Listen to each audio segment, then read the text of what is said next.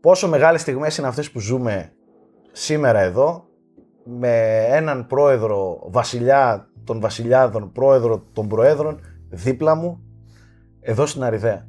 Δηλαδή, δεν ξέρω, η εικόνα μιλάει από μόνο της θέμη. Εσύ τι Μπορώ λες. να αγγίξω τη φράτζα.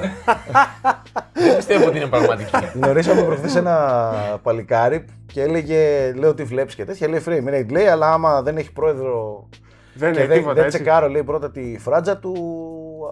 Βλέπω τη φράτζα του. Αν η φράτζα του είναι καλή, το βλέπω στο YouTube. Αν όχι, το ακούω στο Spotify. Το είπε. Αν δεν μ' αρέσει η φράτζα, λέει κλείνω το βίντεο. Κλείνω το βίντεο, αν δεν είναι ωραία η φράτζα του. Αυτό Οπότε μου βάζει μια μεγάλη πίεση τώρα, έτσι, δηλαδή πρέπει να... πρέπει να βρεις ένα προσωπικό στη λίστα, κάτι. να φροντίσω επιμελείται, ότι- αδερφέ, τη, τη φρατζούλα. Τι είναι τη... πεσμένος σήμερα. Είμαι σε καλοκαιρινό μου πλέον, Ναι, δεν ναι, ναι, είναι, εντάξει, ξέρεις. καταλαβαίνω. Κοίτα με 40 βαθμούς έξω, Ισχύει. λίγο Ναι. να- δύσκολο. Ισχύει. Λοιπόν, είμαστε λίγο έτσι προσωρινά στημένοι εδώ πέρα στο, στο στούντιο. Ε, και μιας και είναι ο Γιώργος εδώ, είπαμε να κάνουμε ένα frame rate special edition έτσι καλοκαιρινό. Να τα πούμε λίγο, ρε παιδί μου, μιας και δεν τον έχουμε on camera με μικρόφωνα στημένο στην Κρήτη. Ο τύπος κάνει τις διακοπές του αυτό το παιδί. Ε, και είπαμε να τον εκμεταλλευτούμε και να εκμεταλλευτούμε την παρουσία του στην Αριδαία.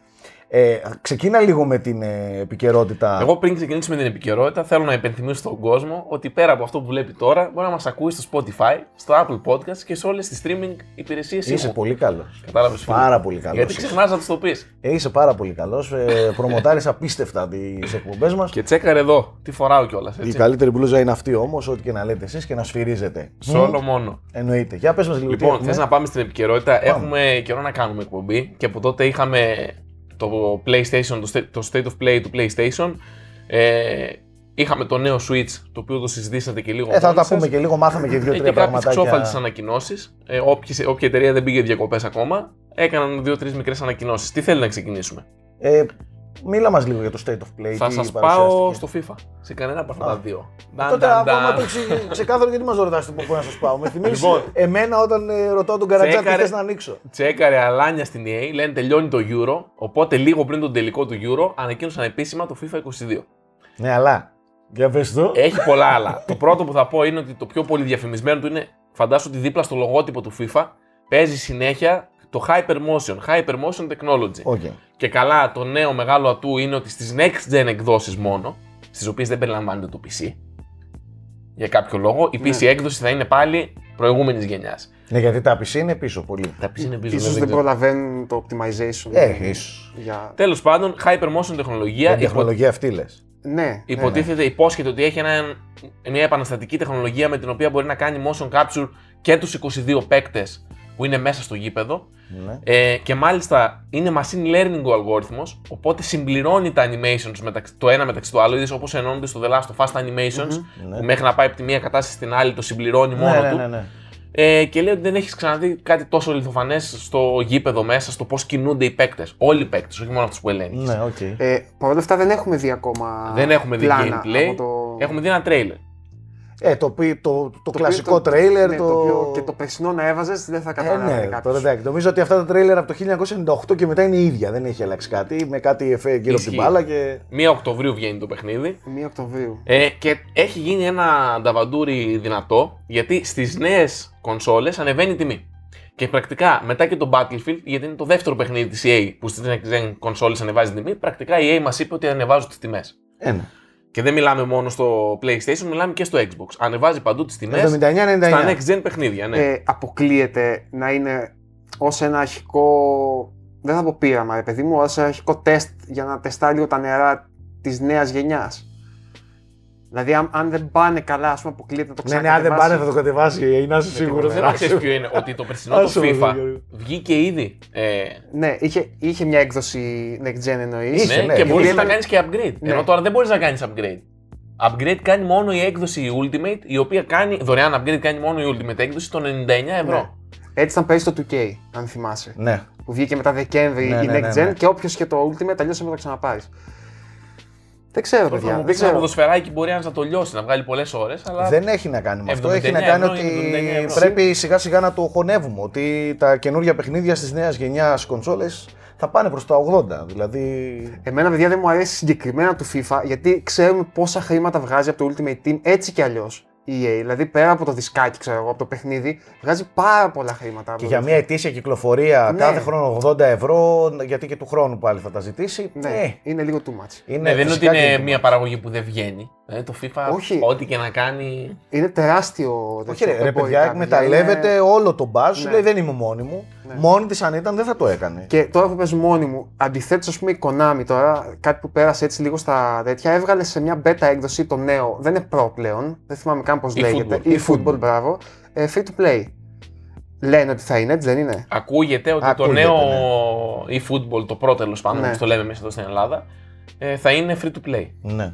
Δεν θα μου κάνει. Κοίτα, Μπορεί, Υπάρχει μπορεί βέβαια να μια είναι σύγχυση. φανταστικό το μοντέλο αυτό, να ξέρεις κάθε χρόνο με. Τύπου Fortnite. Ε, ναι. Ναι, και γενικά πιστεύω ψάχνει έναν τρόπο να ξαναμπεί στην αγορά που έχει χάσει, έτσι, κακά τα ψέματα. Το Pro ξανά είχε free to play έκδοση. Το Lite, PES Lite, πώς λεγόταν. Οπότε δεν ξέρω, ίσως να προέρχεται από εκεί η σύγχυση. Okay, Αλλά θα έχει μένει να δούμε. ενδιαφέρον 80 ευρώ το FIFA και δωρεάν το Pro. Ναι, και επίσης να πούμε ότι το, το Pro υποτίθεται δεν βγήκε πέρυσι γιατί μεταπήδησε σε μια άλλη μηχανή γραφικών πήγε στην Unreal Engine. Unreal Ναι, ναι, ναι, ναι. από την Kojima που ήταν ε, πριν. Και να μένουμε να δούμε φέτος υποτίθεται μια next gen ε, έκδοση καλή. Τώρα Ναι. το προηγούμενο Pro ήταν καλό, ας πούμε. Δεν ήταν κακό. Σαν όχι, gameplay όχι, ήταν πολύ όχι, καλό. Γενικά έχει ανέβει πάρα πολύ Ναι. το Pro. Εγώ τελευταία όσο παίζω, ας πούμε, και από τα δύο, εμένα μου αρέσουν και τα δύο πολύ. Ναι, σαν gameplay πιστεύω ότι σίγουρα Εν τω συγκρίνονται. μεταξύ, ξέρεις Χάνεις ότι το επίπεδο μας κοροϊδεύει ο κοινότητας. τύπος. Πήγα κάτω στις κονσόλες του και είχε όλα τα αθλητικά στη σειρά. Είχε FIFA, NBA, μέχρι και αυτό της Ubisoft με το σκι. Το Steep. Ε, δε- Εντάξει, λέω ρε. τι κάνεις τώρα τελευταία αθλητής Γουστάρω, έγινε; ρε. Καταρχάς, ο Σάκη πρώτα απ' όλα είναι και select έτσι. Δηλαδή δεν, είναι- πέρα από το αν θα τα παίξει ή όχι, τα παίρνει. Όχι του μόνο θέλεις. του σαν συλλογή, τα είχε εγκατεστημένα μέσα στην Παίζω, κονσόλα. α, ρε, έτσι έτσι μέσα. λέει. παίζω, παίζω. Όταν, όταν κουράζομαι πολύ από ένα παιχνίδι και βαριέμαι Α, και. θέλεις κάτι ναι, χαλαρό. πριν κλείσω μισή ωρίτσα θα βάλω να παίξω δύο ματσάκια στο NBA. Αλήθεια; Online, έτσι. Ναι, ναι. Online. Ε, ναι, εντάξει. Λίγο FIFA, λίγο Pro θα τα παίξω. Ποιος έχει τη χειρότερη κοινότητα; Ε, ξεκάθαρα το Εγώ FIFA κάποτε που έπαιζα, ναι, Ξεκάθαρα το ε, ως FIFA. φοιτητής ήμουνα με έβαζε μέσα Ξεκάθαρα το ένα FIFA. Το Εγώ- FIFA δηλαδή με το που βάλεις 4 γκολ, Log out, ε. Log out, ναι. Ναι, εντάξει, δεν τα μπορώ. log Α, out. οκ. Log out. Το Ξέρεις τι κάνω κι θέλω να εγώ. παίξω τώρα. εγώ. Σιγά μην φάω την ώρα μου να... Τέσσερα δεν. Εντάξει, έλα, επόμενο. Εγώ το κάνω. Δηλαδή, αν φάω 4 στο πρώτο ημίχρονο, σιγά μην κάτσω να ασχοληθώ τώρα. Πλάκα κάνει. Δεν τρώσω όμως, εντάξει. Σπανίως. Εννοείται. Σπανίως τώρα, ε, δεν το συζητάμε. Αλλά όχι, εντάξει, μου αρέσει να. Παιδιά, τ- τώρα εντωμεταξύ, fun fact, να πω μια παρασκηνιακή ιστορία. Κάποτε είχαμε τρέξει κάτι τουρνουά στο Boxholics με FIFA. Όλα τα υπόλοιπα παιχνίδια είχαν κυλήσει κομπλέ. Στο FIFA το τι άλλαξε. Σκοτώθηκαν. Το τι άλλαξε κολλιές. Αλήθεια. Ε, Σκοτώθηκαν. αφού είχαμε βάλει κανόνα ότι άμα κάνεις παραπάνω από δύο disconnects, ε, κόβεσαι. Πω, πω. Δικαιούσε να κάνεις ένα disconnect, στη δεύτερη κόπηκε. Ναι, ναι, ναι, ναι. Και ειδικά στους τελικούς λέμε no disconnect. Μπες από καλό ίντερνετ, δεν παιδιά, με ενδιαφέρει. Ελλάδα ποδόσφαιρο, τι λες τώρα; Ε, φαντάζεσαι τι έκαναν, Τσάκη. Μου έπεσε το ίντερνετ, βγήκα, έκανε τέτοιο. Είναι, είναι. Όλοι προσπαθούσαν να περάσουν στις παραπάνω είναι, ας τέτοιες. πούμε ότι είναι μια παθιασμένη κοινότητα. Ναι, ναι, ναι. Μέχρι εκεί. Εν τω μεταξύ, τώρα ξέρω ότι βγαίνει παιχνίδι Ολυμπιακοί Αγώνες. Ναι. 2020. Ναι, ναι, και έχει και κουστούμι Sonic μέσα. Αλήθεια. Όχο. Ε, όλα αυτά έχουν γίνει χάλια. Και το Euro, άμα, ε, Euro 2020 είναι το, Ναι. το logo του και το Ναι, όλο ξέρεις το... τι Δεν υποφέρω κατάλαβα. συνδυακά. Συγγνώμη λίγο. Ε, παρουσιάσαμε στο Unboxholics μια τηλεόραση ε, και ανέφερα για το Euro. Ε, εγώ Euro 21 το λέω. Ε, ναι. Και όλοι κάπου με διορθώνανε. 20, Αλήθεια, 20, Euro 20, Euro 20. Τι Euro 20 ρε μαλάκες; Τι Euro 20, από πότε δηλαδή είναι Euro 20. Τέλος πάντων. Οκ. Ε, απλά για να μην χαθούν τα brand. Ναι, ναι, αυτό Γιατί είναι. μετά 21-24 Δεν, δεν κολλάει. δεν μας κολλάει. Ναι. Τέλος πάντων, ε, μιας και μιλάμε για τιμές, κάτι μάθατε για το Switch, ξέρω εγώ να μας πείτε. Ναι, το οποίο όταν κάναμε το βίντεο δεν ήταν πολύ νωρίς ακόμα, δεν είχαμε βέβαια Μόλις είχε ανακοινωθεί, ναι. πληροφορίες για την Ελλάδα. Ε, να θυμίσω ότι στην Αμερική είναι 3,50, 3,49 δολάρια. Δυστυχώς εμείς το τρώμε λίγο το καπελάκι μας. Κλασικά. Πάλι ε, με την εταιρεία που μιλήσαμε, μας είπε από 3,60 μέχρι 3,90. Κυμαίνεται η τιμή ανάλογα το retailer. τώρα, Ανάλογα τον έτσι καταστηματάρχη είναι, που ναι. θα το πουλήσει. Κάποιοι μπορεί να το πουλήσουν στα 3,60, κάποιοι στα 3,90. Ανάλογα. Ο, αλλά η, η τιμή είναι σίγουρα πιο πάνω από το εξωτερικό. Έχει ένα καπέλο από 10 έως 50 ευρώ. Ναι, δυστυχώς. Μένει να δούμε τώρα. Ανάλογα, τώρα θα δούμε. Ε, θεωρώ ότι είναι πολύ υψηλή τιμή. Ξεκάθαρα. Ε, θεωρώ ότι είναι τραβηγμένα η υψηλή η τιμή. Εγώ με refresh περίμενα να πέσει η τιμή. Με, τε- γιατί αυτό δεν είναι Pro, είναι μια ανανέωση. Σου είπα, εγώ περίμενα να ρίξουν το, μεσέ, το κανονικό Switch κάτω και να το αντικαταστήσει αυτό Ναι, δηλαδή όπως όταν τιμολογιακά. βγήκε PS4 Slim, έπεσε η τιμή, ας πούμε. Ε, ναι. Εντάξει, ας έχει εδώ κάποια παραπάνω χαρακτηριστικά. Δεν τα θεωρώ ότι Εδώ είναι το, τόσο ναι, θεωρώ αβάθμιση. ότι είναι OLED και τέτοια, αλλά με τη λογική ότι δεν έχει πέσει καθόλου η τιμή του Switch Ναι. όλα αυτά τα χρόνια. ε, Βγάζεις αυτό, βάλ το στην τιμή 319 που ήταν το προηγούμενο, ρίξεις. Εγώ Αυτό είναι το πιο συμφωνώ, λογικό. παιδιά. Δυστυχώς, επειδή υπα- μάλλον η ζήτηση είναι αμύωτη, δεν ρίχνεις εύκολα από μόνος στην τιμή όταν βλέπεις τη ζήτηση Όχι. παραμένει υψηλή. Όχι, όχι. Μακάρι, μακάρι. Αν πάμε πλέον προς το τελευταίο κομμάτι της ζωής του Switch, θέλω να πιστεύω ότι κάποια μείωση θα επέλθει. Ας Να πούμε. σου κάνω μια ερώτηση. Ναι. Πόσο καιρό πιστεύεις θα, θα αγοράσει η Nintendo με το OLED. Είναι καλό ερώτημα γιατί αν θυμάσαι, α, το συζητούσαμε ότι λέγαμε αν η Nintendo θεωρεί ότι είναι στη μέση της, της ζωής του Switch που το έλεγε ας πούμε, στα περασμένα οικονομικά της αποτελέσματα και αυτό το μοντέλο δεν ανανεώνει ουσιαστικά το hardware. Δεν νομίζω ότι μπορεί να του προσφέρει άλλα 4 χρόνια άνετα. Ναι. Έτσι δεν είναι. Για μένα έχει γεράσει ήδη το Switch. Από πέρυσι ήταν γερασμένο. Κοίταξε, επειδή εμείς συζητάμε σε άλλη βάση. Εικο- ε, στο επίπεδο αγοράς δεν έχει γεράσει καθόλου. Όχι, όχι, Έτσι. στο επίπεδο αγοράς δεν έχει Ενώ γεράσει. εγώ στο επίπεδο αγοράς, δηλαδή λέω πότε θα έρθει αυτή η πτώση όπου θα βλέπεις. Γιατί φέτος, παιδιά, υπολογίζεις να πουλήσεις 25 εκατομμύρια, 26. Πέρυσι πούλησε 27-28, κάτι τέτοιο. Δηλαδή, ου- θεωρητικά είναι στο peak του αυτή τη στιγμή. Ε, βέβαια. Ναι. Τώρα με το OLED αυτό μόνο, εγώ δεν το δίνω πάνω από δύο χρόνια όμως. Ενώ από το να φύγουν και να μείνει μόνο με indies και ίσως, παιδιά, αυτό το Ethernet να είναι για να εξυπηρετεί περισσότερο Το cloud. εκδόσεις cloud παρά κάτι άλλο. Γιατί δεν μπορώ να σκεφτώ κάτι, Ναι, κάποιον ναι. άλλον τρόπο. ας πούμε, να- Έξυπνο αυτό, όντως. Έτσι όπως το θέτεις, το Ethernet ίσως βοηθήσει στο cloud. Ναι. Ναι, μια καλύτερη σύνδεση. Τώρα, ειλικρινά δεν ξέρω. Ε, ξαναλέω, μιλάμε για την Nintendo, έτσι. Και εγώ πάνω από δύο χρόνια δεν του δίνω, Γιώργο. Ναι, δύο χρόνια. Όπως λέει και ο Θέμης, ήδη φαίνονται. Δηλαδή, κάποιοι third party τίτλοι. Πολύ. Μόνο Ναι. φορητά τα παίζεις. Στην οθόνη τη μεγάλη, ειδικά αν έχεις 60 ή 55, εγώ στην 55 π.χ. Ζορίζεσαι Σφίγγομαι να ένας. παίξω Switch. Γιατί είμαι και το σαλόνι μου είναι λίγο στενό και είμαι πολύ κοντά στην τηλεόραση. Και Όλες- όλες, όλες τις ατέλειες. Όλες οι Φαίνεται, αναβαθμίσει ναι, του OLED έτσι κι αλλιώς μπρώχνουν πολύ την φορητότητα του Switch. Δηλαδή σου λέει οθόνη, σου Ναι, λέει ξεκάθαρα. ηχεία, Αυτό είναι σου για να λέει παίζεις stand, Ναι. σου λέει. Δηλαδή δεν. Αρχίζει και Γι' αυτό- σαν δεύτερη επιλογή έχει την. ε, Γι' αυτό ρε παιδιά, εγώ περίμενα, ας πούμε, αφού το Lite ήταν για τη φορητότητα, περίμενα να έχει μια τρίτη έκδοση η οποία θα έδινε ένα boost κυρίως σε αυτούς που παίζουν στην τηλεόραση. Την άλλη φορά θα σας έχω μια επική μπλούζα. Αλλά δεν θα το πω. Εντάξει. Σπόντα για την Nintendo, αλλά την επόμενη φορά. Εντάξει. το, το κρατάω. Είναι ακριβώς πάνω σε αυτό που λες τώρα εσύ. Ε, για Ναι. τις home consoles Ναι, της Nintendo. Α πούμε, ήλπιζα να. Ε, κάποιο. Ε, Πώς το λένε, dock. Να ήταν Ναι, λίγο ναι. πιο. τουλάχιστον 4K, ας πούμε, να κάνει Εν τω κάποιο. μεταξύ, ξέρετε ότι οι φήμες λένε ότι όντως θα υπήρχε αυτό το μοντέλο το OLED και ότι δεν είναι αυτό το Pro. Ότι θα, αυτό είναι ένα refresh, το οποίο όντως το είχαν πει μερικοί πριν να βγει αυτό επίσημα Ναι. και ότι θα υπάρξει και κανονικό Pro. Και ίσως με τα chip shortages να έμεινε πίσω ξέρω και τι όλη η ρόλο ιδέα. έπαιξε. Μπορεί. Ε, Μπορεί. Αυτό που με τρελαίνει μέχρι ποιο είναι ότι πριν από πολύ καιρό είχε πει η Nintendo η ίδια σε κάποιους developers προετοιμάστε 4K assets. Αυτό. Ναι, αυ- Γιατί να το είπε αυτό, Ε, ρε παιδί μου, καταλαβες. Ξέρεις τι ακούγεται επίσης, μήπως είναι και για backwards compatible όταν με το καλό έρθει. Μμμ. να Λες το μπορούν Switch να- Pro να είναι ας πούμε το Switch 2, ξέρω εγώ. Να Εγώ, περάσει εντελώς εγώ, νέα γενιά νομίζω, Nintendo. εγώ νομίζω ότι σε ένα, δύο, τρία χρόνια θα έχουμε μια νέα, Απλά δεν πρέπει νέα, να νέα μπερδέψεις. κονσόλα, όχι αναβαθμισμένη. Δηλαδή τώρα με το OLED θα αγοράσει λίγο χρόνο και να, Ναι, να, να, να ζωγονίσει κι άλλο το, Και την επειδή αγορά. Υπάρχουν και τα shortages, σίγουρα θα είναι sold out παντού Ε, παιδιά, βέβαια. αυτό. Εννοείται. Όσα παράγει θα τα πουλάει. αυτή τη Ξεκάθαρα. Στιγμή. Και στην τελική, παιδιά, σκεφτείτε την εταιρεία. Όταν η εταιρεία βλέπει ότι το προϊόν της φεύγει σαν νερό και να παράγει, δεν πάει να λέει ο Πρίτσκα και Ναι. Αυτό ο, λέω, δεν έχει κίνητρο Θέμης να- και ο Καρπά ό,τι θέλουν. Δεν- Αυτοί βλέπουν ό,τι, στέλ, ό,τι δίνουν έξω να το πουλάνε. Ναι. Ισχύει. Εγώ το μόνο που θέλω πάντως από τη νέα γενιά είναι να μην ξαναγίνει το μπέρδεμα με Wii και Wii U. Γιατί τώρα έχουν δει μια τρομερή επιτυχία στο Switch. Ναι, εννοείς στη Μην το νέα κάνουν κονσόλα. Switch U. Κατάλαβε. Να καταλαβαίνει εντάξει, ο οκ. άλλος ότι είναι κάτι νέο. Νομίζω ότι από εδώ και στο εξής η Nintendo έχει βρει το δρόμο της. Αυτό, ναι, ναι. Ισχύει. Ξανά.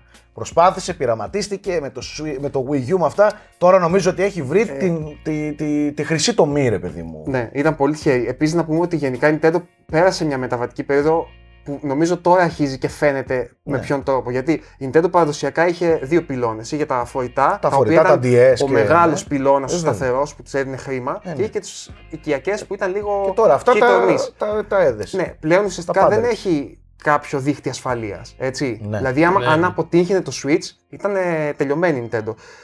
Παρ' όλα αυτά, τώρα που το Switch πήγε καλά, νομίζω ότι προσπαθεί να χτίσει έναν δίχτυ αντίστοιχο με τα φορητά, Μμμ. που είναι όμως θέμα brand. Δηλαδή, να κάνει τις ταινίες, να κάνει τα theme parks. Δηλαδή, πάει να χτίσει τα EPs της να είναι ουσιαστικά Ναι, κατάλαβα. αυτά η- η- ο πυλώνας που το στηρίζει και όχι απαραίτητα το hardware που βγάζει, κατάλαβες. Οπότε νομίζω ότι είναι σε αυτή τη μεταβατική περίοδο. Γι' αυτό και κυνηγάει πολύ ε, τα theme parks, τα οποία πήγαν καλά. Να δούμε Ε, και πώς θα πάει το LED. να, ναι, το, δεν, δεν νομίζω να υπάρχει περίπτωση να μην πάει καλά. Ναι, δηλαδή, ναι. νομίζω ότι οι προσδοκίε της είναι να πουλήσει 3-4 εκατομμύρια, 5. Αυτό είναι παγκοσμίως. Αυτά θα παράγει. Πάντως τους developers και την αγορά που παράγει παιχνίδια για το Switch δεν θα τη βοηθήσει το OLED. Σε κάτι. Όχι. Τίποτα. Δηλαδή Ναι. να πω ότι θα έχει λίγο πιο γρήγορο δίσκο, κάτι να δικαιολογήσει. Ναι, λίγο RAM. Πιστεύω ότι η RAM λίγη είναι RAM το, παραπάνω. που όλοι ναι. γκρινιάζουν. Τέλος πάντων, αυτά και με το Switch. Πάμε λίγο να δούμε και τι είχαμε στο State of Play. Ε, το οποίο πέρασε την προηγούμενη εβδομάδα. Για μένα highlight ήταν το Death Stranding, προσωπικά. Προφανώς. Ε, Για, γιατί, για πες μου λίγο. Εγώ δεν το έχω παρακολουθήσει πολύ ε, έντονα το τι προσφέρει παραπάνω αυτό το director's θα σου cut. πω, γιατί το έχω προσωπικά αγάπη καταρχάς στο Ναι, παιχνίδι. όχι, και εγώ, και εγώ, δεν διαφωνώ. Οπότε μόνο και μόνο που ήθελα και καιρό να το ξαναπαίξω. Οπότε μόνο και μόνο που έρχεται τώρα αναβαθμισμένο στο PS5 και νέες αποστολές, ε, νέες μουσικές και όλα αυτά τα χαρακτηριστικά Κάτσε, που τα θα έχει. πούμε σιγά σιγά και καταλαβαίνει. Πρώτα απ' όλα έρχεται αναβαθμισμένο τεχνικά. Αυτό οκ. Λόγω του PS5 προφανώς και θα έχει τεχνική αναβάθμιση, 60 FPS, ε, πιο καλή ανάλυση, ξέρω εγώ, πιο κρύσταλλο. Γενικά θα είναι ανανεωμένο Ωραία. οπτικά. Όχι κάτι χαοτικά Next gen, αλλά next ναι. gen μπροστά, αλλά έτσι κι αλλιώς πανέμορφο ήταν ήδη στο Σωστό. PS4. Θα έχει νέο εξοπλισμό. Δηλαδή κάτι όπλα καινούρια. Κάτι ε, ε, αντικείμενα, τέτοια. αντικείμενα gadget για μεταφορά, κάτι καταπέλτες, ε, Οκ. τέτοια πράγματα θα έχει μπόλικα καινούρια. Ε, θα έχει νέα missions, single player missions. Αυτά τα οποία είναι μετά το τέλος της ιστορίας του παιχνιδιού. Δεν θα ξέρουμε. είναι- New missions, new single player missions λέει. Και σε εκείνα τα σημεία δείχνει το Sam ας πούμε σε κάτι Και εκεί που νομίζαμε ότι εγκαταστάσεις- καταλάβαμε τι είναι το Death Stranding, θα έρθει να μας κουφάνει πάλι. Ναι, παίζει και να μας κουφάνει. Ε, new missions λέει. Οκ, new οκ. single player missions μάλιστα. Όχι objectives, ε, ε, side quests κτλ. New single player missions. Story missions θα λέει. Story missions. κιόλας. Story, ναι. Story, story κανονικά. Είναι σαν Ε, expansion. Που σημαίνει ότι έχει σίγουρα από αυτό και μόνο Ναι, αυτό το έχει ένα ενδιαφέρον μου να ενδιαφέρον. το, να το ξαναπαίξω. Ε, αυτό, κάποιος που έχει το PS4 μπορεί να αγοράσει Ναι. μόνο αυτό το DLC. Με 10 10 ευρώ. 10 ευρώ, ωραία. Με 10 ευρώ μπορεί να κάνει αναβάθμιση και να πάρει Πραγματικά. τον director's cut. Ναι, το ίδιο έγινε και με τον Ghost of Tsushima. Το οποίο έχει και αυτό ένα expansion. Ναι. Με 10 ευρώ πληρώνεις την Που αναβάθμιση. λέγεται πάλι director's cut. Τι; Λέγεται πάλι λέγεται director's Πάλι cut. director's cut, μάλλον είναι η ίδια. Ναι, και καλά σαν Μάλλον θα το brand. κάνεις σε όλα. ε, Πιστεύω θα το κάνει και για το The Last of Us αυτό. Και εγώ έτσι πιστεύω. Και Last εγώ of πιστεύω Us ότι θα λίγο- κάνει η Sony και αυτό προκύπτει και γιατί τσίνησε λίγο ο Kojima και λέει ότι εγώ διαφωνώ ας πούμε, με το που το ονο- ονομάστηκε Director's Cut και γιατί το αρχικό του παιχνίδι δικό του ήταν, Ναι, ήταν για- το Director's Ναι, Cut. γιατί υπονοεί ότι κόπηκαν πράγματα από αυτόν και τα οποία ενσωματώνονται Το director's τώρα. cut, Ναι. ναι. Ε, ενώ δεν ισχύει. Και ακριβώς. πρόσεξε τώρα. Και η Sony έξυπνα το λέει director's cut για να γίνει και πιο ελκυστικό. Ναι. Δηλαδή αν έλεγε απλά ε, PS5 Edition ε, Ισχύει, ισχύει. δεν θα είχε και τόσο ενδιαφέρον στα μάτια του, του κοινού ας πούμε. Ε, Δεν θα το κοιτούσαμε όλοι. Εγώ τον Ghost of Tsushima δεν θα το ξανά παίζα. Αλλά τώρα που Είναι είναι director's- ίσως story ναι. και αυτά μπορεί και εγώ να και Εν λέγεται μεταξύ, director's Δεν μ' αρέσει που κοστίζει 10 ευρώ το upgrade στον Ghost of Tsushima. By the way. Ε, ε, γιατί κοστίζει 10 ευρώ και αν πάρεις το Director's Cut την PS4 έκδοση, κοστίζει 10 ευρώ για να την κάνεις PS5 έκδοση. Α, αν αγοράσεις την έκδοση του PS4 Πρόσεχε, τον το, director's το Death cut. Stranding βγαίνει μόνο στο PS5. Τώρα το γιατί δεν ξέρω. Το να τρέχει. director's cut. Ναι, εννοείς, ναι. ναι. Αλλά Α, αυτό ρωτούσα πριν. Βγαίνει μόνο στο PS5. Μόνο στο στο PS4, PS4. Ναι, ναι, στο PS4 δεν, θα βγαίνει- το παίξει ο κόσμος. Όχι, δεν μπορεί να το Ούτε παίξει. τις νέες missions όχι, μπορεί όχι. να παίξει. Τουλάχιστον με τα μέχρι τώρα δεδομένα. Ναι, τώρα δεν ξέρω αν Οπότε- έχει ανακοινωθεί ότι θα. Αλλά εγώ νομίζω ότι είναι Τέλος μόνο πάντων, PS5. Εκεί πέρα όμως τη δικαιολογείς με 10 ευρώ την αναβάθμιση γιατί παίρνεις νέο περιεχόμενο. Τώρα στο Ghost of Tsushima που κυκλοφορεί Ghost of Tsushima Director's Cut PS4 για να κάνεις το ίδιο πράγμα Ghost of Tsushima Director's Cut PS5 πληρώνεις 10 ευρώ. και παίρνεις πρακτικά το, φω- τη 4K ανάλυση και τα DualSense χαρακτηριστικά. Αλλά η πλειοψηφία των developers αυτό το δίνει τζάμπα, ρε παιδί μου. Οπότε λίγο. Ναι. Και αν δεν- θυμάμαι καλά, το Ghost of Tsushima είχε πάρει και ένα ωραίο patch στην αρχή του PS5 Με 60 για 60 με, FPS. με ναι. 60 FPS και, και, και ναι. Είναι... Οπότε πληρώνεις Μάλιστα. πρακτικά αν έχεις 60 FPS, πληρώνεις ξέρω εγώ μόνο. Ε, Πάντως σε μένα, παιδιά, ε, αυτό μου δείχνει ότι αυτά τα DLCs, τα story missions δεν είναι τόσο σημαντικά. Για να μην θέλει μ, δεν και καλά να το παίξει, δεν τα έχει προσβάσει μετά στο μεγαλύτερο μέρος του κοινού του. Οκ. Ναι. Γιατί σκ- μου πέρασε στο μυαλό μου πως μπορεί να κάνει καμιά σύνδεση για νέο Death Stranding. Κατάλαβες, μήπως στο στο έδαφος για κάτι καινούριο, ας πούμε. Κοίταξε, εγώ πάντως, τώρα το έλεγα στο Θέμη, ε, αυτές τις μέρες που το κουβεντιάζαμε, μέσα στο καλοκαίρι είχα πάρα πολύ όρεξη να παίξω ξανά το Death Stranding, Έχεις εγώ δίκιο, θέλω να το έχεις ξαναπαίξω δίκιο. πάρα αλλά πολύ. θα περιμένω την Director's Cut, Πότε βγαίνει, Σεπτέμβριο, Σεπτέμβριο. Βγαίνει το Σεπτέμβριο στις 24. 24 Σεπτεμβρίου. Είναι φθινοπορεινό, καλό Ναι. παιχνίδι. Η αλήθεια είναι. Φυσικά. Εν τω Τώρα- μεταξύ, ξέρεις τι κάνει ο άνθρωπος. Όλη την ημέρα στο πιάνο δίνει πόνο Death Stranding και με έχει τρελάνει. Θέλω να πάω να Ε, ανοίξει εντάξει, την αυτό τώρα Το κονσόλα. λατρεύω ρε παιδιά το παιχνίδι τώρα και άσε τον κόσμο να το θεωρεί walking simulator, εντάξει. Και εγώ το λατρεύω το παιχνίδι. Και ξέρεις τι, σκεφτόμουν, το σκεφτόμουν τώρα Άσους να τελευταία. κλαίνε. Ε, Πολλές φορές καταλαβαίνω ένα παιχνίδι ότι μου έχει κάνει αντίκτυπο από το γεγονός ότι το σκέφτομαι σε random στιγμές. Δεν σου Και έχει τύχει ένα και αυτό. δύο χρόνια μετά. Δηλαδή, Φυσικά. πραγματικά τώρα τελευταία έχει αρχίσει να χωνεύεται στο μυαλό μου το Red Dead 2. Και περνάνε random στιγμές και λέω. Πω, ξέρω, ή περνάω από ένα τοπίο και μου θυμίζει και λέω τι είχα Ε, παίξει. Προχθές που τώρα. ανεβήκαμε πάνω στα βουνά για Death Stranding και, Και Red Dead. λέγαμε συνέχεια. Δηλαδή, όταν ξαναέρχεται στη μνήμη σου, πάει να πει ότι αυτή η εμπειρία κάτι σου έδωσε, ρε παιδί μου. Κάτι σου Και έμεινε. όταν σε σίγουρα. προβληματίζεις και σε άλλους τομείς. Δηλαδή Καλά, τώρα με δεν όλα το αυτά που συζητώ. βιώνουμε το Death Stranding, Ισχύει. σε προβληματίζει και σε άλλους τομείς. Πόσο Δηλαδή επίκαιρο μιλάει και ήταν, άλλη. ε, πόσο Βέβαια, επίκαιρο. μιλάει με εντελώς με άλλη Ε, Σχεδόν γλώσσα. ανατριχιαστικό ήταν. Ξέρεις, ότι όταν είχε βγει το παιχνίδι, έλεγαν στον Kojima τι έγινε, Ναι, πώς ναι. ήξερες κάτι ή μπλέχτηκες κάπου. Δηλαδή σε φάση σχεδόν, Και βγήκε ο άνθρωπος και έλεγε: Όχι, παιδιά, δεν. σχεδόν θεωρίες Ναι, συνωμοσίας. μην με βγάλετε ότι ανήκω και σε κάμια Όχι, λέσχη. θεωρείς νομίζεις για το Kojima, πώς Θεού. Είπε- Είπε κάποιος για τον Kojima τέτοιο πράγμα. Τόσο καθαρό. Να σας πω στον για το τρόπο. Abandon, μιας και λέμε θεωρίες συνωμοσίας. ναι. Έπαιζε στο μενού του PS5 το, ότι έρχεται η εφαρμογή των trailers. Οκ. Σε κεντρικό tile Τι στο γίνεται μενού του με PS5. αυτό; Περιμένουμε την εφαρμογή. Τον Αύγουστο. Αλλά πρόσχε Γαμώ πώ. το. Κάτσε, την εφαρμογή ακόμα. Το trailer είναι Αύγουστο μετά, κάτι τέτοιο. Ναι, είπαν, τέλη αλλά Αυγούστου. πρόσεχε. Είχε βγει το ρεπορτάζ πρόσφατα, αυτό με τα indies και τη διαχείριση της Sony, ότι χρειάζεται 25.000 ευρώ για να μπεις εκεί. Πού τα βρήκε αυτό τα λεφτά, ο Χασάν; Εντάξει, δεν θέλω πόσο άμα παρα... ε, κάνεις μια παραγωγή, ας πούμε, παιχνιδιού. Δεν, δεν ξέρω βασικά. Ναι, απλά έτσι η το- θεωρία που λέει ότι είναι ένα asset flip και ότι κοροϊδεύεις πούμε, τον κόσμο γιατί το πρώτο τρέιλερ το βρήκανε, Ναι. έκανε κόστιζε 20 ευρώ ένα asset. Ναι, ναι. Τώρα Η σου θεωρία βρήκε- αυτή καταρρύπτεται γιατί σου λέει αν ήταν Πού ένας βρήκε απαταιώνα 25.000 25 χιλιάρικα δεν θα τα έδινε. Ε, εύκολα. ναι, δηλαδή αν ήταν ένας απαταιώνα που ήθελε να βγάλει χρήμα, Ναι, ναι, ναι, ναι. πώς θα έδινε 25.000 ευρώ για διαφήμιση; Δεν ξέρω ρε παιδιά, Τι δεν να ξέρω. πω, ναι, Δηλαδή. δεν Δεν ξέρω. Κλαίω. Δεν Το έχω Abandon κάτι άλλο. Δεν κλαίω ξέρω, απλά. δεν ξέρω. Δεν ξέρω. Εγώ δεν είμαι. Δεν είμαι φαν της, της, φάσης, ιδέας, ναι. της ιδέας ότι από εκεί πίσω κρύβεται Kojima ή κρύβεται Silent Hill. Τώρα, Επίσης η όλη φάση έχει λίγο ξεθυμάνει πλέον. ε, ναι, εντάξει, αλλά τώρα νομίζω, ειδικά μετά τη, την ανακοίνωση για την ε, Blobber ε, Ναι. Team. Που συνεργάζεται με την Ναι, Konami ναι. πλέον κτλ. Πιστεύω Ναι, ότι- και έχει ξεθυμάνει γιατί και ο Kojima ανακοίνωσε ότι βγάζει το Director's Cut, έτσι. Εντάξει, αυτό δεν μας λέει και κάτι. Θέλω να σου πω ότι Το τρώει ότι το βγάζει χρόνο Director's του Cut εκεί δεν πέρα. σημαίνει, ναι. Να σας πω και ένα τελευταίο fun fact για τον Kojima. Ε, θέλω να δείτε τώρα τελευταία τι ανεβάζει κάποιες πολύ ωραίες ε, ιστορίες στο Twitter του.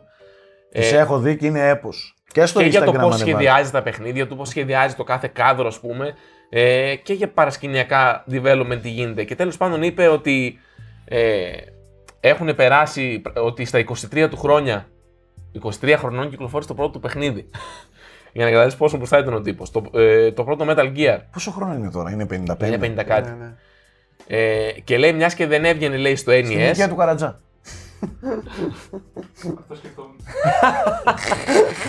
Ο Κοτζίμα συμμαθητές ήταν. Κλαίω. Και το μεταξύ μοιάζει με το κα- Όχι μοιάζει, εννοώ εμφανισιακά περνάει για 35 έτσι. Άντε 40. Δεν έχετε δει πως είναι. Φράπα είναι, είναι το Δεν θέμα το του είναι. συζητάμε. Νόμιζα και του Καρατζάλε. Όχι, Και για τον ο Καρατζά. Καρατζάς φράπα δεν- ο- Ο Καρατζάς φράπα δεν είναι. Και τέλος πάντων λέει, μιας και δεν ήταν για το NES το παιχνίδι, ε, δεν υπήρχαν διαφημίσεις στην τηλεόραση. Okay. Ε, και δεν πολλούνταν, λέει, στο toy section. Α, ε, α, το οποίο είχε πάρα πολύ κόσμο εκείνη την περίοδο. Αντιθέτως, λέει, ε, ήταν μέσα στα, στο PC software, εκεί που θα έπαιρνες εγώ τον Nero για Ναι, να ναι, γράψει CD. Ε, ήταν και το παιχνίδι του Kojima, οπότε είναι λίγο δύσκολο να το βρει ο κόσμος. Και λέει, καθόταν ο ίδιος και μοίραζε φυλάδια στο, κα- στο κεντρικό κατάστημα ας πούμε, της Ιαπωνίας εκεί πέρα για το παιχνίδι του. Και λέει για να βοηθηθεί, ας πούμε, το, το, οι πωλήσει, ξέρω εγώ, Πήγε πήγε και αγόρασε. ο ίδιος και αγόρασε τρία αντίτυπα. Πήγε, λέει- πήγε και πήρε από το κατάστημα Ναι, τρία ναι. αντίτυπα ο ίδιος του. Και εγώ το κάνω στο frame rate. Βάζω και παίζει την εκπομπή. Βγαίνει και ξαναμπαίνει συνέχεια. Ε. Ε, Ένα view θα πάρει.